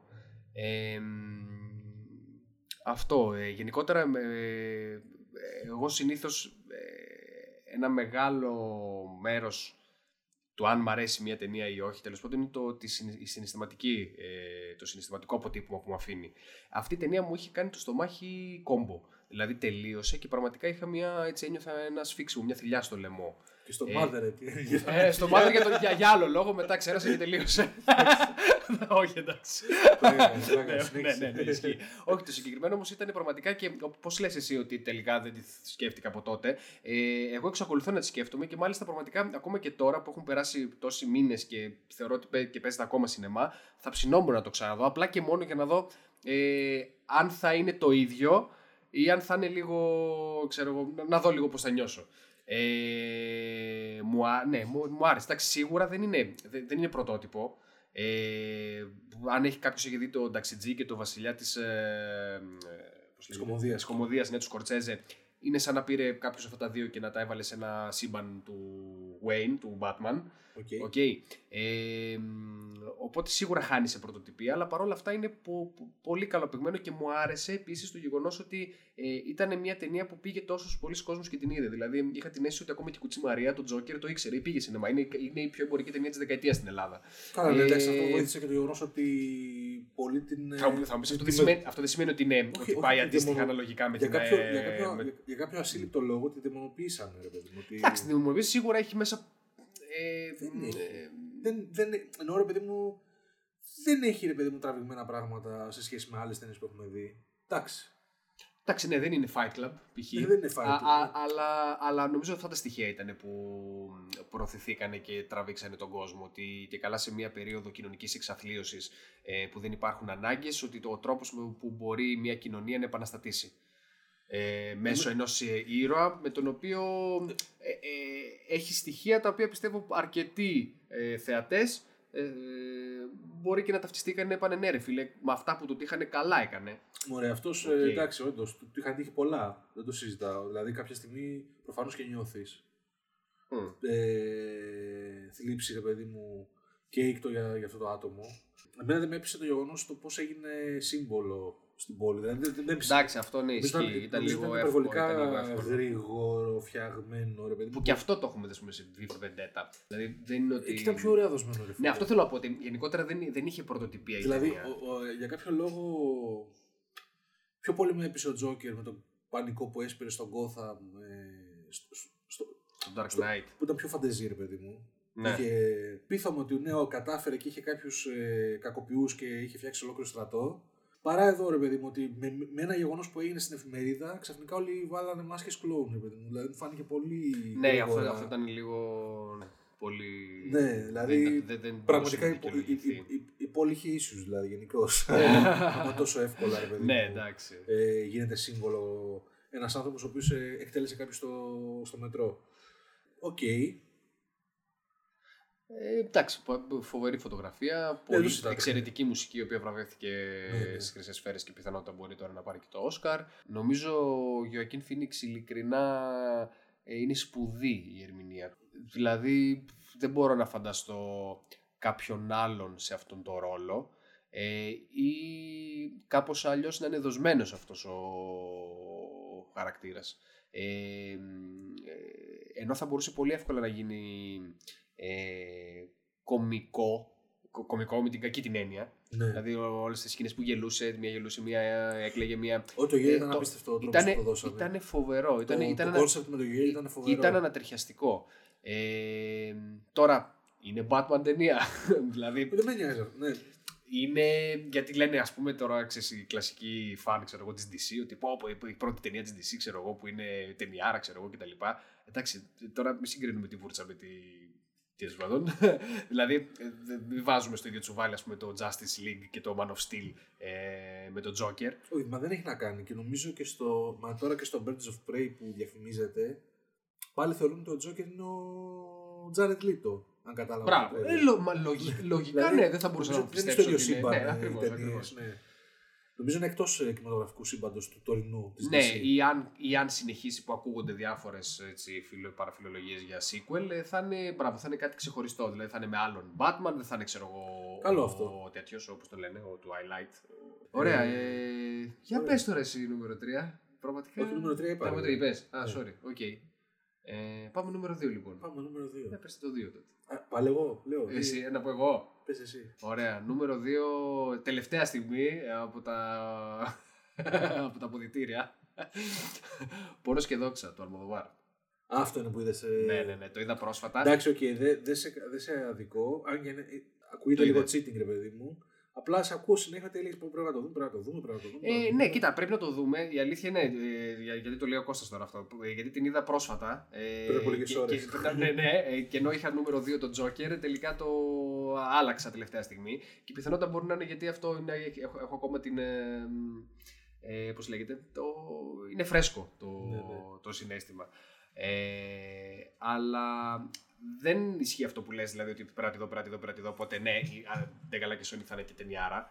Ε, Όχι, δηλαδή... εννοώ ρε παιδί μου ότι δικαιωματικά την έβαλες γιατί την έχει στο νου την, σου. την πολύ έβαλα, καιρό. την είχα στο νου μου, αλλά, δεν- αλλά ήμουνα, πώς λέγεται, με τάμπουλα ράσα. Δηλαδή ξεκίνησε και δεν είπα ότι ωραία θα δω την ταινία. Άρα θέλω για να δούμε, ξέρω εγώ, πώς είναι αυτή η τε- τελευταία ταινία του Αλμοδοβάρ.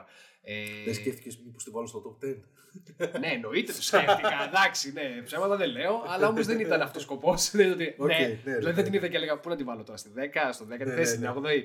Ε, μ, μου άρεσε πάρα πολύ. Ε, μου άρεσε γιατί είχε, πώς λέγαμε για τον Clint Eastwood και για το Βαποράκι, ε, ή όπως είχαμε συζητήσει παλιότερα για τον Lars von Trier και το, το σπίτι Ναι. που έχει ο Τζακ. Είχε πολύ αυτοαναφορικότητα μέσα, η οποία δεν ξέρω πραγματικά τώρα τι αγγίζει την πραγματικότητα και τι είναι fiction, ε, τι είναι μυθοπλασία.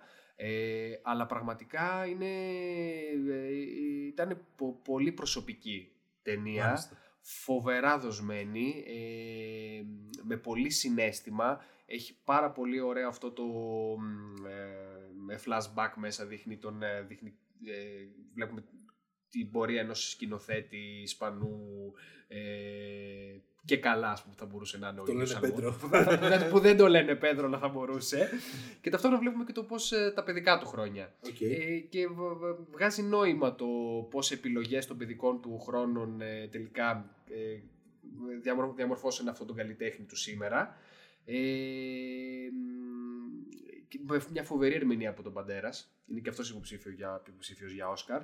Ε, πραγματικά θα μπορούσε να άνετα να θεωρηθεί η καλύτερη ξενόγλωσση της ταινίας χρονιάς, αλλά είναι μια χρονιά που είχαμε Κατάλαβα το που έχουν μια εισβολή από ε, τη- μια άλλη άκρη του Ατλαντικού τέλος πάντων ε, εξαιρετική. Ε, μ, γενικότερα μου αρέσει ο Αλμοδοβάρ. Ναι. Δηλαδή δεν, είναι- δεν έχω δει κάποια ταινία του που να πω ότι εντάξει αυτή ήταν φόλα ή ήταν απογοητευτική. Η συγκεκριμένη θα έλεγα ότι είναι από τις καλύτερες ε, των τελευταίων ετών. Ε, δείτε το ε, όσοι δεν το έχετε δει, δηλαδή είναι, παίζεται νομίζω ακόμα σινεμά, προλαβαίνετε. Εσύ που το είδες. Δεν σου λέω. είμαστε, και στο, είμαστε και στον αέρα. Λέω πώς το έχει Netflix να το βάλουμε τώρα. δηλαδή. όχι, όχι ακόμα. Ε, Ε, για πες το δικό σου δύο. Λοιπόν, η ταινία που. που ε, πώς το λένε. Ε, έφαγε για σένα το, και δεν το άφησε να πάει πρώτη θέση. το, το πόνο και δόξα. Μαντέο ότι τα παράσιτα. Σε μένα στη δεύτερη θέση. Πω, τι λες τώρα; Έτσι για να έχουμε λίγο suspense. Α, έχουμε πολύ suspense τώρα, όχι λίγο. Εντάξει, φίλε, ταινιάρα. Μμμ. Έχεις δίκιο. Ε, την είδα δεύτερη φορά. Μμ. Ε, γούσταρα τρελά πάλι. Κάτι το οποίο, μια ταινία η οποία συνδυάζει ε, χιτσκοκικό θρίλερ, δράμα, κομμωδία. Γενικότερα, νομίζω Κοινωνική- εκτός από επιστημονική, κοινωνική- εκ- ναι, εκτός από σωστό. επιστημονική φαντασία, νομίζω ε, Λίγο ακόμα και θα έχει αγγίζει γλύφη έτσι, Όλα τα είδη. όλα τα είδη. Ναι, φοβερές ερμηνείες. Έχουμε κάνει και podcast αφιερωμένο. Ναι, ναι, ναι. Το είχαμε δει στο, στις νύχτες πρεμιέρας. Μμμ. Μου άρεσε που έδειξε, δεν περίμενε που θα το πάει. Έδειξε τόσο απίστευτα πράγματα, αλλά ήταν τόσο καλομελετημένο στο σενάριο που δεν νιώθεις ότι οι σεναριογράφοι το τραβήξαν από τα μαλλιά. Κάτι το οποίο φοβάμαι πολύ σε τέτοιου είδους ταινίες. Ναι, ναι, ναι, συμφωνώ. Και δεύτερη φορά που το είδα, προσέχοντας εξοχιστικά λεπτομέρειες για το αν σπάει η συνέπεια, μ' άφησε πάλι έκπληκτο. Η σκηνοθεσία είναι απίστευτη. Ε, η αγωνία που νιώθεις και το, το μυστήριο του τι θα έρθει ε, είναι φοβερό. Και συμπάσχεις με τους ήρωες. Συμπάσχεις με τους ήρωες. Μου αρέσει που δεν πήρε σαφή μέρος Μπράβο. Ούτε, ούτε με τους πλούσιους ούτε με τους φτωχούς. Ε, τίποτα, είναι εντάξει. Εντάξει, ε, ταινιάρα. Και, ταινιάρα και γενικότερα φαίνεται ότι έχει φοβερή αποδοχή και από θέμα εισιτηρίων, κόβει, κο- πουλάει τρελά, αλλά και από, γενικότερα από φεστιβαλική, έτσι, μ, από φεστιβαλικές διακρίσεις. Ε, Σίγουρα. έξι υποψηφιότητες για Όσκαρ ε, και σε βασικές κατηγορίες, δηλαδή όχι μόνο της ξενόγλωσης, αλλά καλύτερη ταινία, σενάριο. Ναι. Ε, μ, εντάξει, νομίζω το, το, το ξενόγλωσση το έχει άνετα, σιγουράκι. Αλλά γενικότερα φαίνεται ότι έχει την αποδοχή που της αξίζει. Ναι. Ε, ελπίζουμε να μην δούμε remake αμερικάνικο, κάτι που το συνηθίζουν οι Αμερικάνοι. Εγώ είμαι σίγουρος ότι θα δούμε. remake Ε, αμερικάνικο. βασικά διάβασα ότι θα γίνει και σειρά. Ε, θέλω Τέλ- να ίσως να δούμε σε σειρά Αμερικάνικη. Τέλος πάντων. Ε, φοβερό concept. Γενικώς είναι φοβερό το γεγονός ότι άμα σου περιγράψουν την επιλογή ακούγεται τελείως γελοία. Ναι. Πραγματικά, γιατί έχει πολλά σκαπανεβάσματα και ανατροπές. Λες τώρα, έλα ρε φίλε τώρα και πώς. Αλλά ο σου τα, τρόπος σου τα δείχνει ναι, με τέτοιο τρόπο. που δίνονται Μμ. και πώς τα έχουν οργανώσει είναι τόσο πιστευτός που τα χάφτεις. Και λες Ναι, πραγματικά ναι. μπορεί να γίνει. Ναι, ναι, ναι. ναι. Άνετα. Ε, δείχνει δυναμικές των πλούσιων με τους φτωχούς, δείχνει δυναμικές άντρε με γυναίκες, τη, τη δυναμική της οικογένειας, ο γιος, η κόρη, η μάνα, ε, η υπηρέτρια, η πλούσια γυναίκα που δεν έχει δουλειά. το που ε, μπορεί να σε φτάσει ναι. ε, οι οικονομι, οικο- οικονομικές δυσκολίες. Βέβαια, ναι. Σε, ό- σε, όλο το, σε όλη την γκάμα. Σε όλη δηλαδή την δεν γκάμα, είναι ναι. μόνο η οικογένεια που πάει, πήγε στο σπίτι των πλουσίων, είναι και, οι... και αυτοί που μένουν ήδη εκεί τέλος πάντων. Όχι Ναι. πλούσιοι. Εντάξει, να ας μην πούμε τώρα σε spoiler. Αλλά Γιατί μου- γενικότερα είναι ταινία που καλύτερα όποιος. να, καλό είναι να τη δει κάποιος Ναι, που χωρίς ναι. να έχει καμία εικόνα και καμία, να μην έχει διαβάσει τίποτα. Ναι, όσο ναι. μπορεί. Καταπλη- καταπληκτικό. Ωραία, τι πάμε κορυφή δηλαδή τώρα. Ο λόγος που δεν πήγε κορυφή Ναι, για πες. ήταν ότι. Το είχα σιγουράκι δηλαδή. Το Θα, σιγουράκι, θα, ναι. το έπαιζα με ένα 14 Θα το- στο Θα το στοίχημα. βάζα κορυφή. Απλά ρε παιδί μου, βλέποντας το για δεύτερη φορά, Μμ. ε, δεν είχα αυτό το. Πώς να το πω, ρε παιδί μου. Ήθελα να βάλω και μια ταινία που νιώθω ότι μπορώ να τη δω άπειρες φορές και να νιώσω ωραία. Λοιπόν, έχεις Star Wars Rise of the Skywalker. Όχι. δηλαδή το Parasite, ωραίο, γαμάτο κτλ. Αλλά δεν είναι για πολλές θεάσεις. Μ, Ναι, συμφωνώ. Ε, Για πάμε πρώτο. Λοιπόν, ε, εντάξει, εγώ πρώτο έχω τα παράσιτα. με πρόλαβες. εντάξει, ας μην ξαναπούμε τώρα. Εντάξει, τα έχουμε πει και σε podcast. Ναι, θεωρώ ότι είναι η καλύτερη ταινία, η καλύτερη ταινία της χρονιάς. Ε, το θέμα είναι τι έχεις βάλει εσύ νούμερο ένα. Και πραγματικά. Νούμερο ένα δεν έχω βάλει. Οχ. Νούμερο ένα δεν έχω βάλει τι θεωρώ την καλύτερη ταινία της χρονιάς γενικά. Έχω βάλει την ταινία η οποία θεώρησα ότι είχε στοιχεία ώστε να κρατηθεί σε θέση καλύτερης ταινίας. Αλλά ταυτόχρονα, ρε φίλε, με γέμισε τόσο πολύ ψυχικά και ήταν και τόσο, ας το πούμε, ρε παιδί μου, ε, εύκολα ξαναπροσβάσιμη. Την έχω δει πάρα πολλές φορές, χωρίς να νιώσω, ρε παιδί μου, χωρίς να βαρεθώ, χωρίς να. Ταινία του 19 είναι, δεν είναι καμία ταινία του 60 πάλι που έγινε Uncut Όχι. ή τέτοιο. Είναι το πράσινο βιβλίο. Ω, Το έχεις αλήθεια ξεχάσει τελείως. λες. Όχι, δεν το είχα ξεχάσει, απλά δεν το έχω δει. Δεν το έχεις δει; Δεν το έχω δει. ναι. Ακόμα; Ναι, ακόμα. Οκ. Αν και νομίζω το είχαμε αναφέρει γιατί πρέπει να έχει, νομίζω βγήκε οριακά στις αρχές του έτους. Δηλαδή Ναι, θεωρείται, ναι. θεωρείται ταινία παραγωγής 18, απλά στην Ελλάδα νομίζω πρέπει να έχει βγει ξέρω, εγώ, Εντάξει, 3 τώρα Ιανουαρίου μιλάμε του 19. για το- Ναι, ναι, τώρα του, μιλάμε 19 για του 19 θεωρείται, από τη Μιλάμε- στιγμή που βγήκε στην Ελλάδα αρχές Ιανουαρίου του 19. Έχω την εντύπωση ότι ήταν Φεβρουάριος. Ε, ίσως, ίσως, ίσως αυτό που λες, ναι. όχι, όχι, νομίζω Ιανουάριος. Πρέπει να ήταν σε τέ- τέτοια εποχή. Τέτοια εποχή, τέλος πάντων, ναι. Όπως βγήκε Φίλε- τώρα το 1917 αντίστοιχα. Ναι. Ε, δεν τη θεωρώ μια ε, ευκολόπεπτη Αμερικαν, Αμερικανιά όπως πολλοί βιάστηκαν να πούνε στα γενικώ σχολιάζοντας ρε παιδί μου τα προηγούμενα Όσκαρ. Γιατί τώρα, ναι, αναγκαστικά ναι. έπαιξε στα, πα- στα προηγούμενα. Ναι, ναι, ναι. Φοβερές ερμηνείες, βασισμένος σε αληθινή ιστορία, με σχόλια ότι κάποιοι, που έχουν, κάποιοι έχουν πει ότι δεν ήταν και τόσο καλή η φιλία τους, αλλά άλλοι πάλι έχουν επιβεβαιώσει ότι όντως ήταν τόσο καλή η φιλία μεταξύ τους. Απίστευτη ερμηνεία από τον Βίγκο Μόρτενσεν. ναι, ναι. Καλά, ο άλλος είναι εντάξει το PR ούτως ή άλλως. Ε, αλλά ο Βίγκο Μόρτενσεν, και αυτός ξέρουμε ότι είναι Ο ηθοποιός. Blade. Ο Blade. Ο, ο, τωρινός- οκ, ο- ναι, ο επόμενος Blade, όντως. Ο Βίγκο Μόρτενσεν σε ρόλο ο οποίος ρε φίλε ήταν ε, απίστευτα αυθεντικός. Εντάξει, έχει αποδείξει και αυτός ότι είναι ηθοποιάρας. Ε, Εντάξει, άσχετο τώρα μου σκέφτεσαι το Captain Fantastic. Δεν ξέρω αν το έχεις δει. Το πρωταγωνιστή ο Βίγκο Μόρτενσεν και αυτό εξαιρετικό. Του 18 βέβαια ταινία. Α, ναι, όχι, σκεφτόμουν το του Κρόνεμπεργκ, τα τέτοια που Α, είχε- νόμιζα θα σκεφτόσουν τον Άρχοντα. Εντάξει, ο Άρχοντα στα Εντάξει, Άρχοντα ήταν ναι, απλά Άρχοντα. Ναι, ο Βασιλιά. Ή το Λαλίν στο Καλίτος Way. Ε, man. I'm wearing diapers here, man. λοιπόν, ε, φοβερό χιούμορ. Δοσμένο από. σκε- Όλη η ταινία, ρε παιδί μου, στημένη από τον Φαρέλη. Από τον ένα τους αδερφούς. Ναι, φοβερό και αυτό. Ήταν, είναι αντίστοιχο με τον Ντότ Φίλιπς. Μπορεί να τα είχαν Ναι. Κοπέρα έκανε τον Τζόκερ. Ε, και το θέμα, το, γενικώς, ο σχολιασμός της εποχής και των ζητημάτων του ρατσισμού και τα λοιπά, δοσμένο ωραία και με τρόπο, ρε παιδί μου, που το, το ξεδιπλώνεις μόνος σου. Δεν, όχι τριμμένος στη μούρη, ρε παιδί Ναι, μου. ναι, κατάλαβα. Οκ.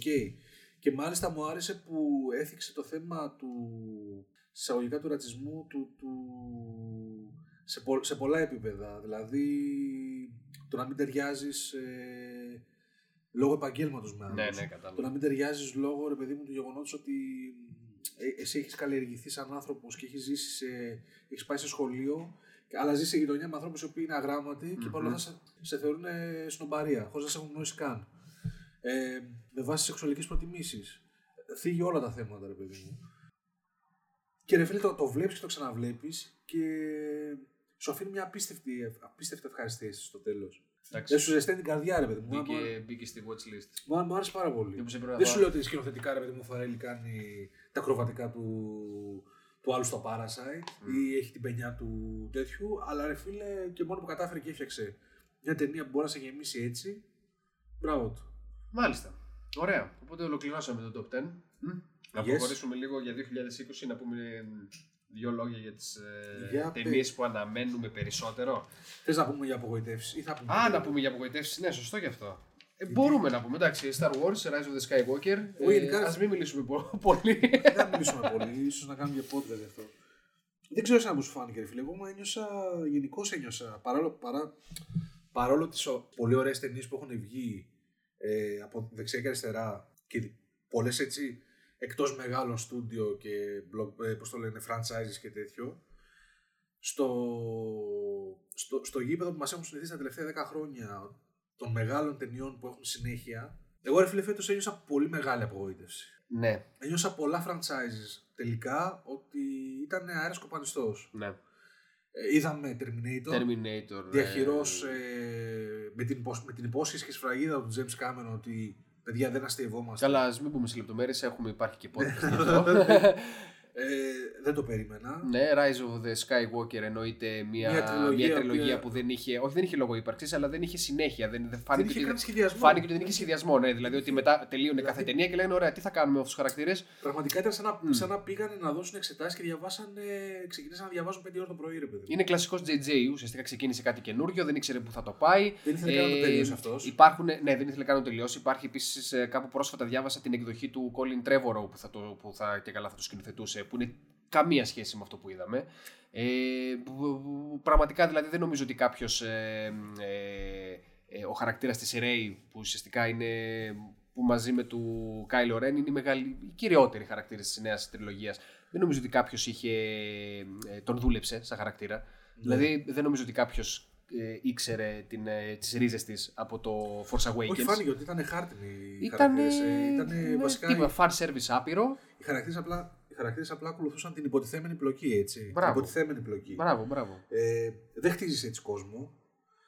Το έχουμε δει πώς γίνεται και στον Άρχοντα Δαχτυλιδιών ε, και σε άλλες ταινίες. Τα έχουμε δει και στα Harry Potter. Ναι, πραγματικά ακόμα και η πρώτη τριλογία, το επεισόδιο 1, 2, 3, φάνηκε ότι είχε. Εντάξει, πάρα- Μπορεί να, ήταν, να, να έχει τα άπειρα ας πούμε, αρνητικά, αλλά τουλάχιστον φάνηκε να έχει περισσότερη συνέχεια. Ναι, είχε συνέπεια, έχτιζε κόσμο, έχτισε έναν. Ε, έχτισε μια αυτοκρατορία που πραγματικά βγήκε από τα σωθικά μιας δημοκρατίας που το πίστευες.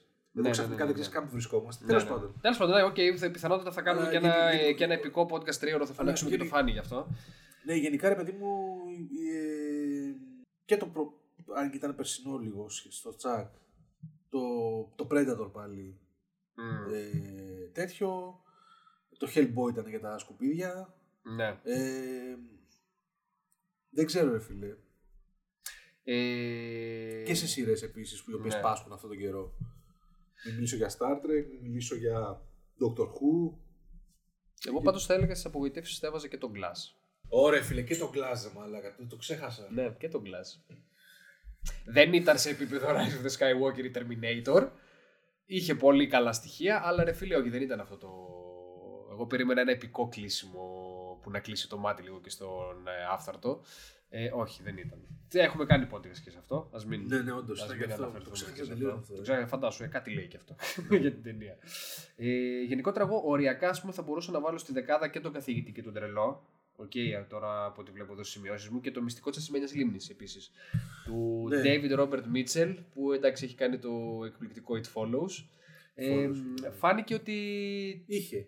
Ότι το Είχε, έχει τελικά, είχε, δεν ήταν είχε. τυχαίο. Ναι, δεν ήταν τυχαίο. Ε, παρόλο που. Ούτε It Follows όπως το είπανε πολύ, ρε παιδί. Μπράβο, παρόλο που το μυστικό της ασημένιας λίμνης δεν είναι ταινία It Follows, δηλαδή ενώ δεν είναι το horror κλασικό, είναι πιο πολύ θυμίζει Lynch. Ναι, Lynch. Ε, ναι, εντάξει, δεν, είναι- δεν το κάνει ε, τόσο καλά, αλλά τουλάχιστον ε, Προσπαθεί. ε, προ- προσπαθεί και φαίνεται ότι είναι ένας σκηνοθέτης που θα τον έχω σε αστερίσκο για τις επόμενες δουλειές του. Ε, τι Πα- άλλο, να πούμε. Πάμε για 20, Πάμε πάμε για για 20. 20. Λοιπόν, ε, λοιπόν, εγώ για το 20 ε, θα έλεγα. Εντάξει, υπάρχουν αρκετές ταινίες που αναμένουμε. Θα έβαζα μία τριάδα ε, βασική, η οποία έχει σίγουρα την καινούργια ταινία του Γιάννη Οικονομίδη, την Μπαλάντα της Τρίτη Καρδιάς. Ναι, ναι, σίγουρα. Εντάξει, αγαπάμε Οικονομίδη. Το μικρό ψάρι θεωρώ ότι είναι ίσως από τις πιο σημαντικές ελληνικές παραγωγές και ταινίες της δεκαετίας. Ναι. Σίγουρα. Ε, κρατάω λίγο μικρό καλάθι γιατί με τα teaser που έχουν βγει ε, μου φαίνεται λίγο έτσι μ, ότι δεν έχει τόσο, φωτογρα... όχι τόσο καλή φωτογραφία, δεν έχει αυτό το κινηματογραφικό υπόβαθρο λίγο το... Του ψαριού. του ψαριού, μπράβο, αλλά ξαναλέω δε, μέχρι στιγμής δεν με Είναι έχει περισσότερο του απογοητεύσει. σαλονιού. δεν ξέρω, θα δείξει μέχρι στιγμής δεν με έχει απογοητεύσει η αλήθεια είναι ο Οικονομίδης, οπότε ε, Ναι. ναι. ναι, ευελπιστώ ότι δεν θα είναι αυτή η πρώτη απογοήτευση. Ε, τι άλλο, περιμένω Villeneuve, Dune. Να πούμε το Villeneuve, μεγαλύτερο. απ' όλα. Villeneuve. Όχι, δεν θα το έβαλαμε. Δεν θα το βάζαμε στα τρία πιο αναμενόμενα. Σοβαρολογείς. Σοβαρολογώ, ναι. Ο Σί- Πάτις. σίγουρα είναι. Ο Πάτις. Οκ, σίγουρα είναι, αλλά δεν θα το βάζα και στα πιο αναμενόμενα. Δεν ξέρω ίσως γιατί δεν έχω και επαφή με το. Ε, πώς λέγεται, δεν έχω δει ούτε ταινία του Lynch, την ταινία του Lynch. Αλλά και δεν έχεις Ε, επαφή δεν, με έχω, το- δει- δεν έχω επαφή με το βιβλίο. Οπότε γενικότερα δεν, δεν μου είναι οικείος αυτός ο κόσμος. Κατάλαβα. Οκ, οπότε. Ναι, οκ. Ναι, κατάλαβα τι εννοείς. Την αναμένω ως ως καινούργια ταινία του Villeneuve, τον οποίο τον αγαπώ σαν σκηνοθέτη και μετά τον Blade Runner. Πιστεύω ότι έχει τα φώτα ε, να γυρίσει μια τέτοια τέτοιου βεληνεκούς ταινία. Αλλά ε, πώς λέγεται, δεν διαρριγνύω και τα ιμάτιά μου. Μάλιστα. Κάτι άλλο που επίσης αναμένω είναι το Tenet, ε, η καινούργια ταινία του Christopher Nolan. Ναι, όντως. Ε, δεν ξέρω, το τρέλερ με έχει προϊδεάσει για μεγάλα πράγματα. Λίγο ένας συνδυασμός Memento και Inception. Ε, καθαρό emotion. Μου, αρέσει, μου άρεσε γενικώς που ο Νόλαν επέλεξε να συνεχίσει την κινηματογραφική του, τη σκηνοθετική του πορεία αντισυμβατικά. Ναι. Αντισυμβατικά με ποια έννοια. Οκ, γύρισε τον Dunkirk, ξεκίνησε να έχει λίγο ακαδημαϊκή αναγνώριση. Ε, ήταν λίγο πιο σοβαρή έτσι να πω σε εισαγωγικά ταινία σε σχέση με τις υπόλοιπες. Παρ' όλα αυτά δεν επέλεξε αυτόν τον δρόμο. Σου λέω και θα γυρίσω ένα έτσι... Όχι, νομίζω ότι το Dunkirk ήταν ε, πραγματικά μια καλή τέτοιο. ε, μια πολύ έξυπνη κίνηση, μια μικρή στάση μετά από το πολύ πολύ πολύ φιλόδοξο και φεύγα Interstellar Μμμ. ε, και αφιλεγόμενο. Ε, μια μικρή στάση σε να προσγειωθούμε λίγο ρε παιδιά, να ξαναθυμηθώ ότι το, το έχω στα στιβαρά και σωστά πράγματα και μετά ας ξαναπάμε για κάτι μου αρέσει που δεν είναι Interstellar φάση.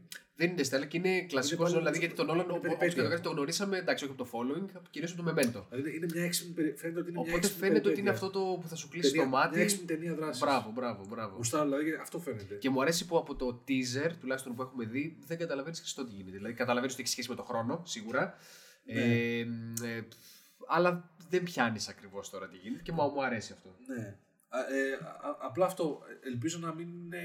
Ναι, αυτό που έλεγες ότι μην είναι όπως ο Ρανόφσκι, είναι μονικός με το μην, χρόνο. μην, του- και... μην βγει ότι ο, μην, μην νιώσει ο άνθρωπος ότι πρέπει να κάνω κάτι που θα έκανα σαν Όλαν.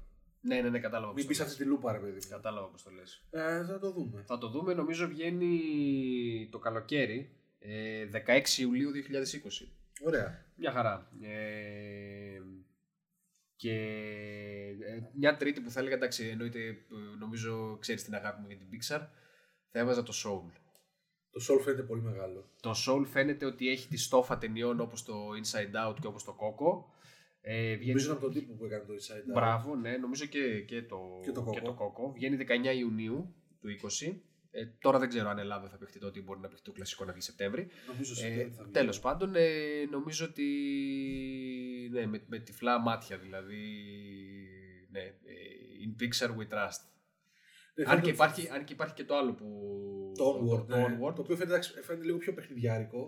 Μπράβο. Το Soul φαίνεται ότι πάει να αγγίξει πολύ μεγάλα ζητήματα. Το Soul φαίνεται ότι ακριβώς Υπαρξιακά, όπως Coco και Inside Out ότι θα είναι... Προχωράμε. ναι, δηλαδή θα βγούμε από το σινεμά και οι ενήλικες και θα πούμε ε, ωραία, οκ, Ναι, ναι. μας πέσανε τα, τα σαγόνια. Ε, εγώ αυτές θα έλεγα ότι είναι οι τρεις πιο αναμενόμενες. Εντάξει, σίγουρα υπάρχουν και άλλα. Σίγουρα ε, έχει ξεκινήσει το 1917 τους Σαμέντε. Το 1917 οπωσδήποτε. Το οποίο πραγματικά εντάξει, ε, έχουν ακουστεί πάρα πολλά. Κέρδισε και όλα χρυσή σφαίρα καλύτερης ταινίας και σκηνοθεσίας. Είναι γυρισμένο που φαίνεται σαν μονοπλάνο. Και όχι με φανή τρίκλη όπως το Birdman. Όχι όπως τον Birdman, ναι, ξέρω. Ναι. Ναι, ναι, ναι. Wow. Ε, με Roger Dickens ε, φωτογραφία.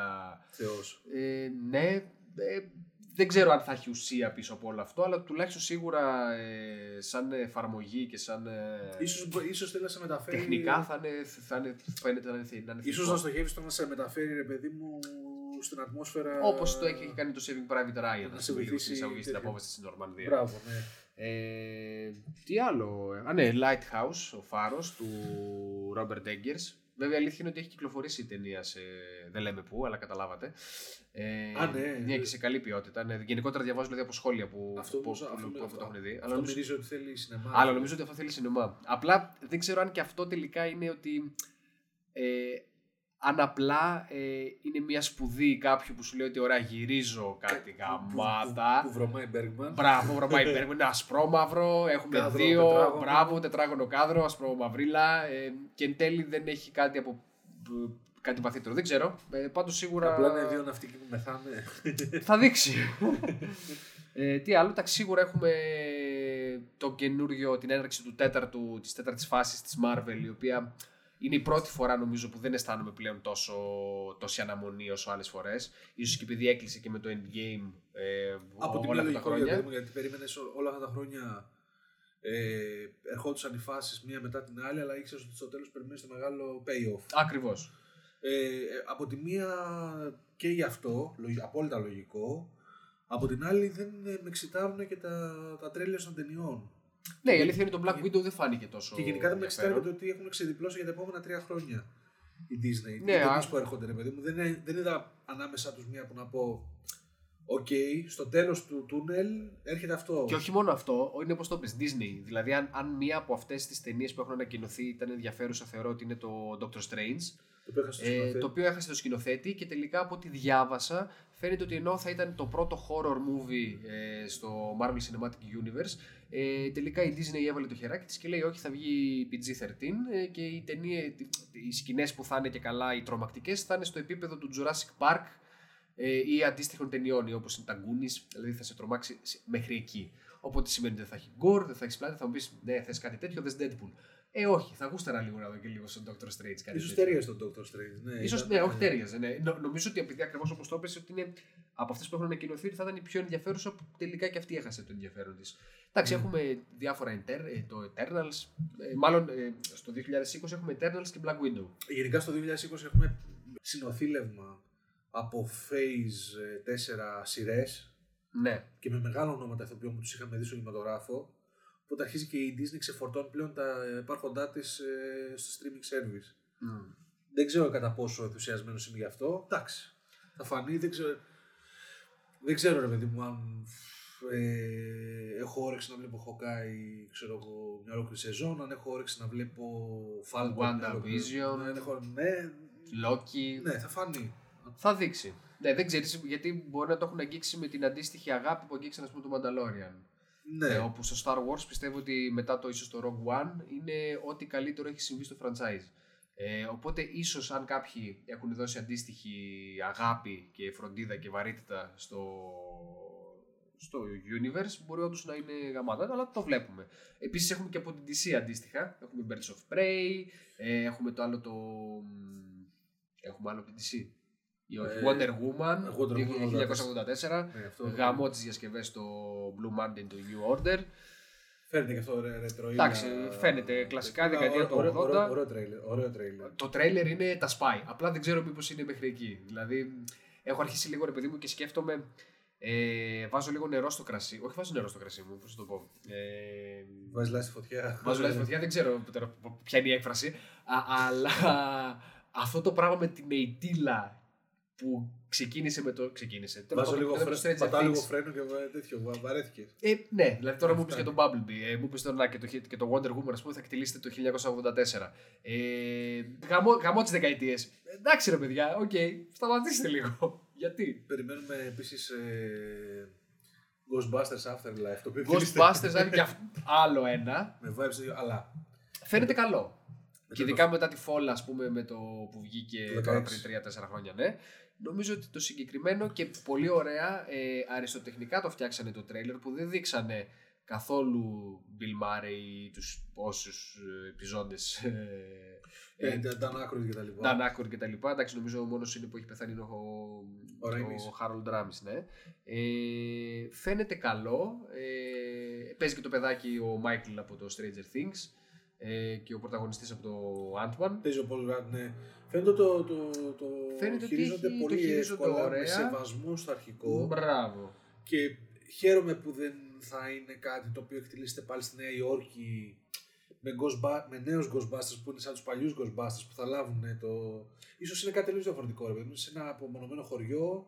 Ναι, δεν ξέρω, μήπως έχω την αίσθηση ότι επειδή αυτά τα, τα παιδάκια που δείχνουν είναι τα εγγόνια των αρχικών Ghostbusters, τελικά μήπως Ίσως όμως... ε, στο, στο σπρώξει προς τα εκεί, ότι αυτοί θα γίνουν οι μελλοντικοί Ghostbusters. Ναι, απλά η ταινία που θα δεις ίσως να μην είναι ρε παιδί μου, ξέρεις, οι Ghostbusters σε δράση, να είναι κάτι το οποίο... Ναι. Ναι, μακάρι. Επίσης Ε, μου αρέσει που παίρνουμε vibes από τέτοιο.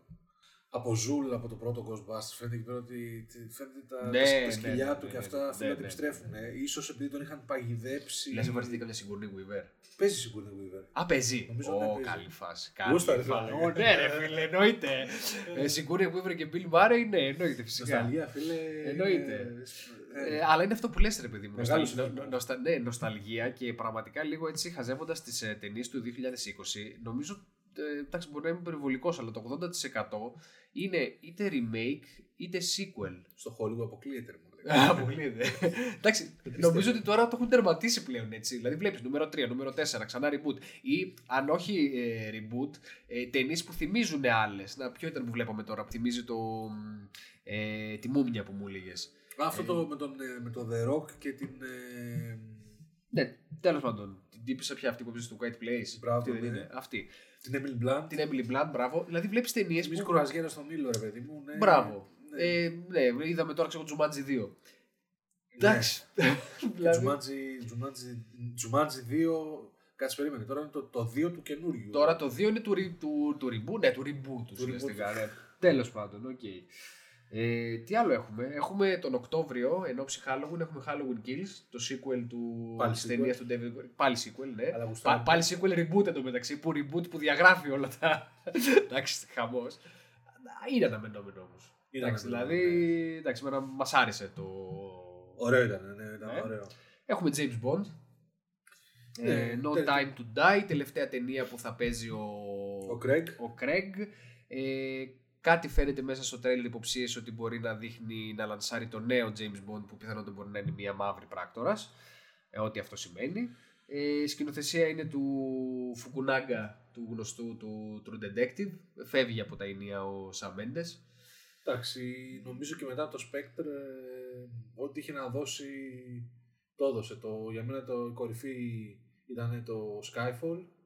Ναι, συμφωνώ. Καλά, Επί- συμφωνώ εννοείται. Ε, ε, εννοεί κορυφή από Mendes πλευρά. Από Μέντι και γενικότερα Σαν από, τα, Craig. και, α, και- μπράβο, από Craig πλευρά είναι η κα- η καλύτερη ταινία με διαφορά όμως. Εμένα μου άρεσε και το Casino Royale, νομίζω ένα Μμ. κλικ παραπάνω.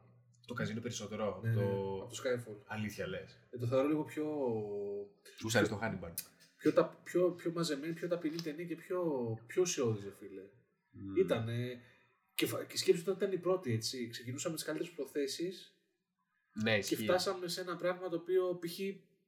αυτό που στο No Time to Kill ε, δεν μου αρέσει είναι ότι για τρίτη, τέταρτη φορά ξαναπιάνονται και σχολιάζουν την ηλικία του Bond. Δηλαδή, σε πόσα Bond τελευταία το είδαμε αυτό, ότι είναι γερασμένο. Εντάξει, το καταλάβαμε, ρε φίλε. Ναι, ναι, ναι. ναι. Αν όντως είναι γερασμένο, εντάξει, ας αλλάξει. Ε, ας, έχει, ας τον έχετε αλλάξει ήδη. Ναι, ναι, ναι, ναι. Δηλαδή αυτό το πλέον το χιουμοριστικό τέτοιο ότι ο πράκτορας δεν μπορεί να κουτσένει, δεν- το γόνατο ένα το γόνατο του δεν δουλεύει. Το έχουμε δει και στα Bat, στο Dark Knight Rises. Ε, πρέπει με κάποιο τρόπο όμως να σου Τα δείξουν ότι λεπόρια, ρε φίλε. αποσύρεται. Εντάξει, Ότι ρε πρέπει να σου φίλε, δείξουν ότι- ναι, ότι μας θα το μπει έδειξε φρέσκο αίμα. Και στο Spectre μας το έδειξε και στο Ναι, Skyfall ναι, ναι, μας το ναι, έδειξε. συμφωνώ.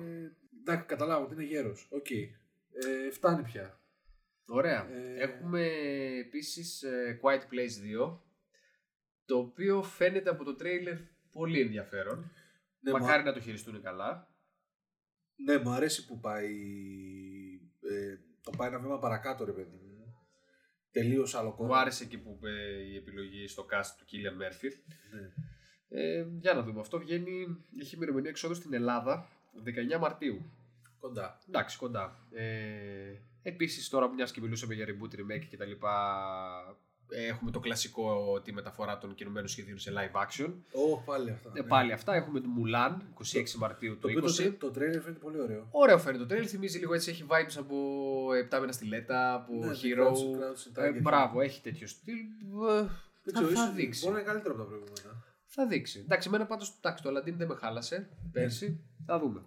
Για πούμε Σαλαντίν Γκάι Ρίτσι, έχουμε τον Gentleman. Έχουμε πρόσφατα, μπράβο, που Guy έρχεται. Ritchie The Gentleman, πολύ σωστά. Και αυτό βγαίνει τώρα, 30 Ιανουαρίου. Ε, Ελπίζω να είναι επιστροφή. Μαζί με το Lighthouse. Ελπίζω. Ναι, σώπα, ρε. Ναι, ναι. Ελπίζω να είναι επιστροφή στον παλιό καλό Γκάι Ρίτσι του. του Snatch. Ε, άντε καιρό κανένα. Μπράβο, ναι, ναι, για να δούμε. Ε, Sherlock Holmes 3 έχουμε κοντά. Sherlock Holmes νομίζω όχι, δεν το έχω. Μάλλον πάει για την επόμενη χρονιά. Μάλλον ναι. Ε, έχουμε επίσης την καινούργια ταινία του David Fincher που θα είναι παραγωγή Netflix, straight to Netflix, όπως ο Ιρλανδός και το Marriage Story κτλ. Ε, νομίζω λέγεται Mank. Ε, είναι μια ιστορία η οποία θα είναι βασισμένη σε, πραγ- είναι βασισμένη σε πραγματικά γεγονότα. Έχει να Ε, κάνει με δολοφόνους; όχι, δεν έχει να κάνει με δολοφόνους. ε, θυμίζει πολύ, θα είναι η φάση, ίσως ακούγεται ότι θα είναι ο πολίτης Κέιν του Fincher. Α, Ε, πρωταγωνιστή ο Γκάρι Oldman, θα είναι ασπρόμαυρο. Ε, γουστάρουμε. Χοντρή. Χοντρό, ε, βέβαια δεν ξέρω κατά πόσο ισχύει τώρα άσχετο αυτό, αλλά θα το πω ότι διάβασα πρόσφατα ότι ακυρώθηκε το Mindhunter. Ε, ή Μεγάλο. τουλάχιστον μπήκε μια μεγάλη παύση. Δηλαδή δεν θα βγει, ήταν να βγει 21 ή 22, τώρα σίγουρα δεν θα βγει αυτές τις χρονιές. Πάμε για 23. Ή πάμε για 23 ή δεν, πάμε, καθόλου. καθόλου. ή το παίρνει κάποιο, φεύγει από το Κάποιος, Netflix, ναι. το παίρνει κάποιο άλλο Streaming service. Ναι. κάποιο άλλο streaming service και βγαίνει εκεί. Τέλος πάντων, ε, έχουμε κάτι άλλο. Να Αλλά πούμε και και- για Jurassic Park. Έχουμε Bob Σουγκαράκι, άμα ψήνεστε. Έχουμε Sonic. Ε, Sonic με αποκατεστημένη- αποκατεστημένα εφέ ε, του Βασισμένο Σκατζόχυρου. στην ιστορία. Βασισμένος στην πραγματική ιστορία, εξαιρετικό, ε, με, με, με ακαδημαϊκές προδιαγραφές. Μετά το Pikachu νομίζω είναι το επόμενο most anticipated. Ωραία, αυτά βασικά. Αυτά. Ωραία, ευχαριστούμε που μας ακούσατε. Να είστε καλά. Ε, γενικότερα, Καλή χρονιά. καλή χρονιά να έχουμε, ναι εννοείται. Καλή κινηματογραφική χρονιά, να, πη- να περνάτε καλά, να πηγαίνετε σινεμά. Ε, αν θέλετε μπορείτε σε σχόλια είτε στο, στη σελίδα μας στο facebook ε, Μπομπίνα κάτω παύλα podcast ε, μπορείτε να γράψετε τις δικές σας ε, ποιες θεωρείτε εσείς ότι ήταν οι καλύτερες ταινίες της χρονιάς ή ποιες αναμένετε από το 2020 ή ποιες ήταν οι απογοητεύσεις του 19 ε, για χαρά Γεια χαρά.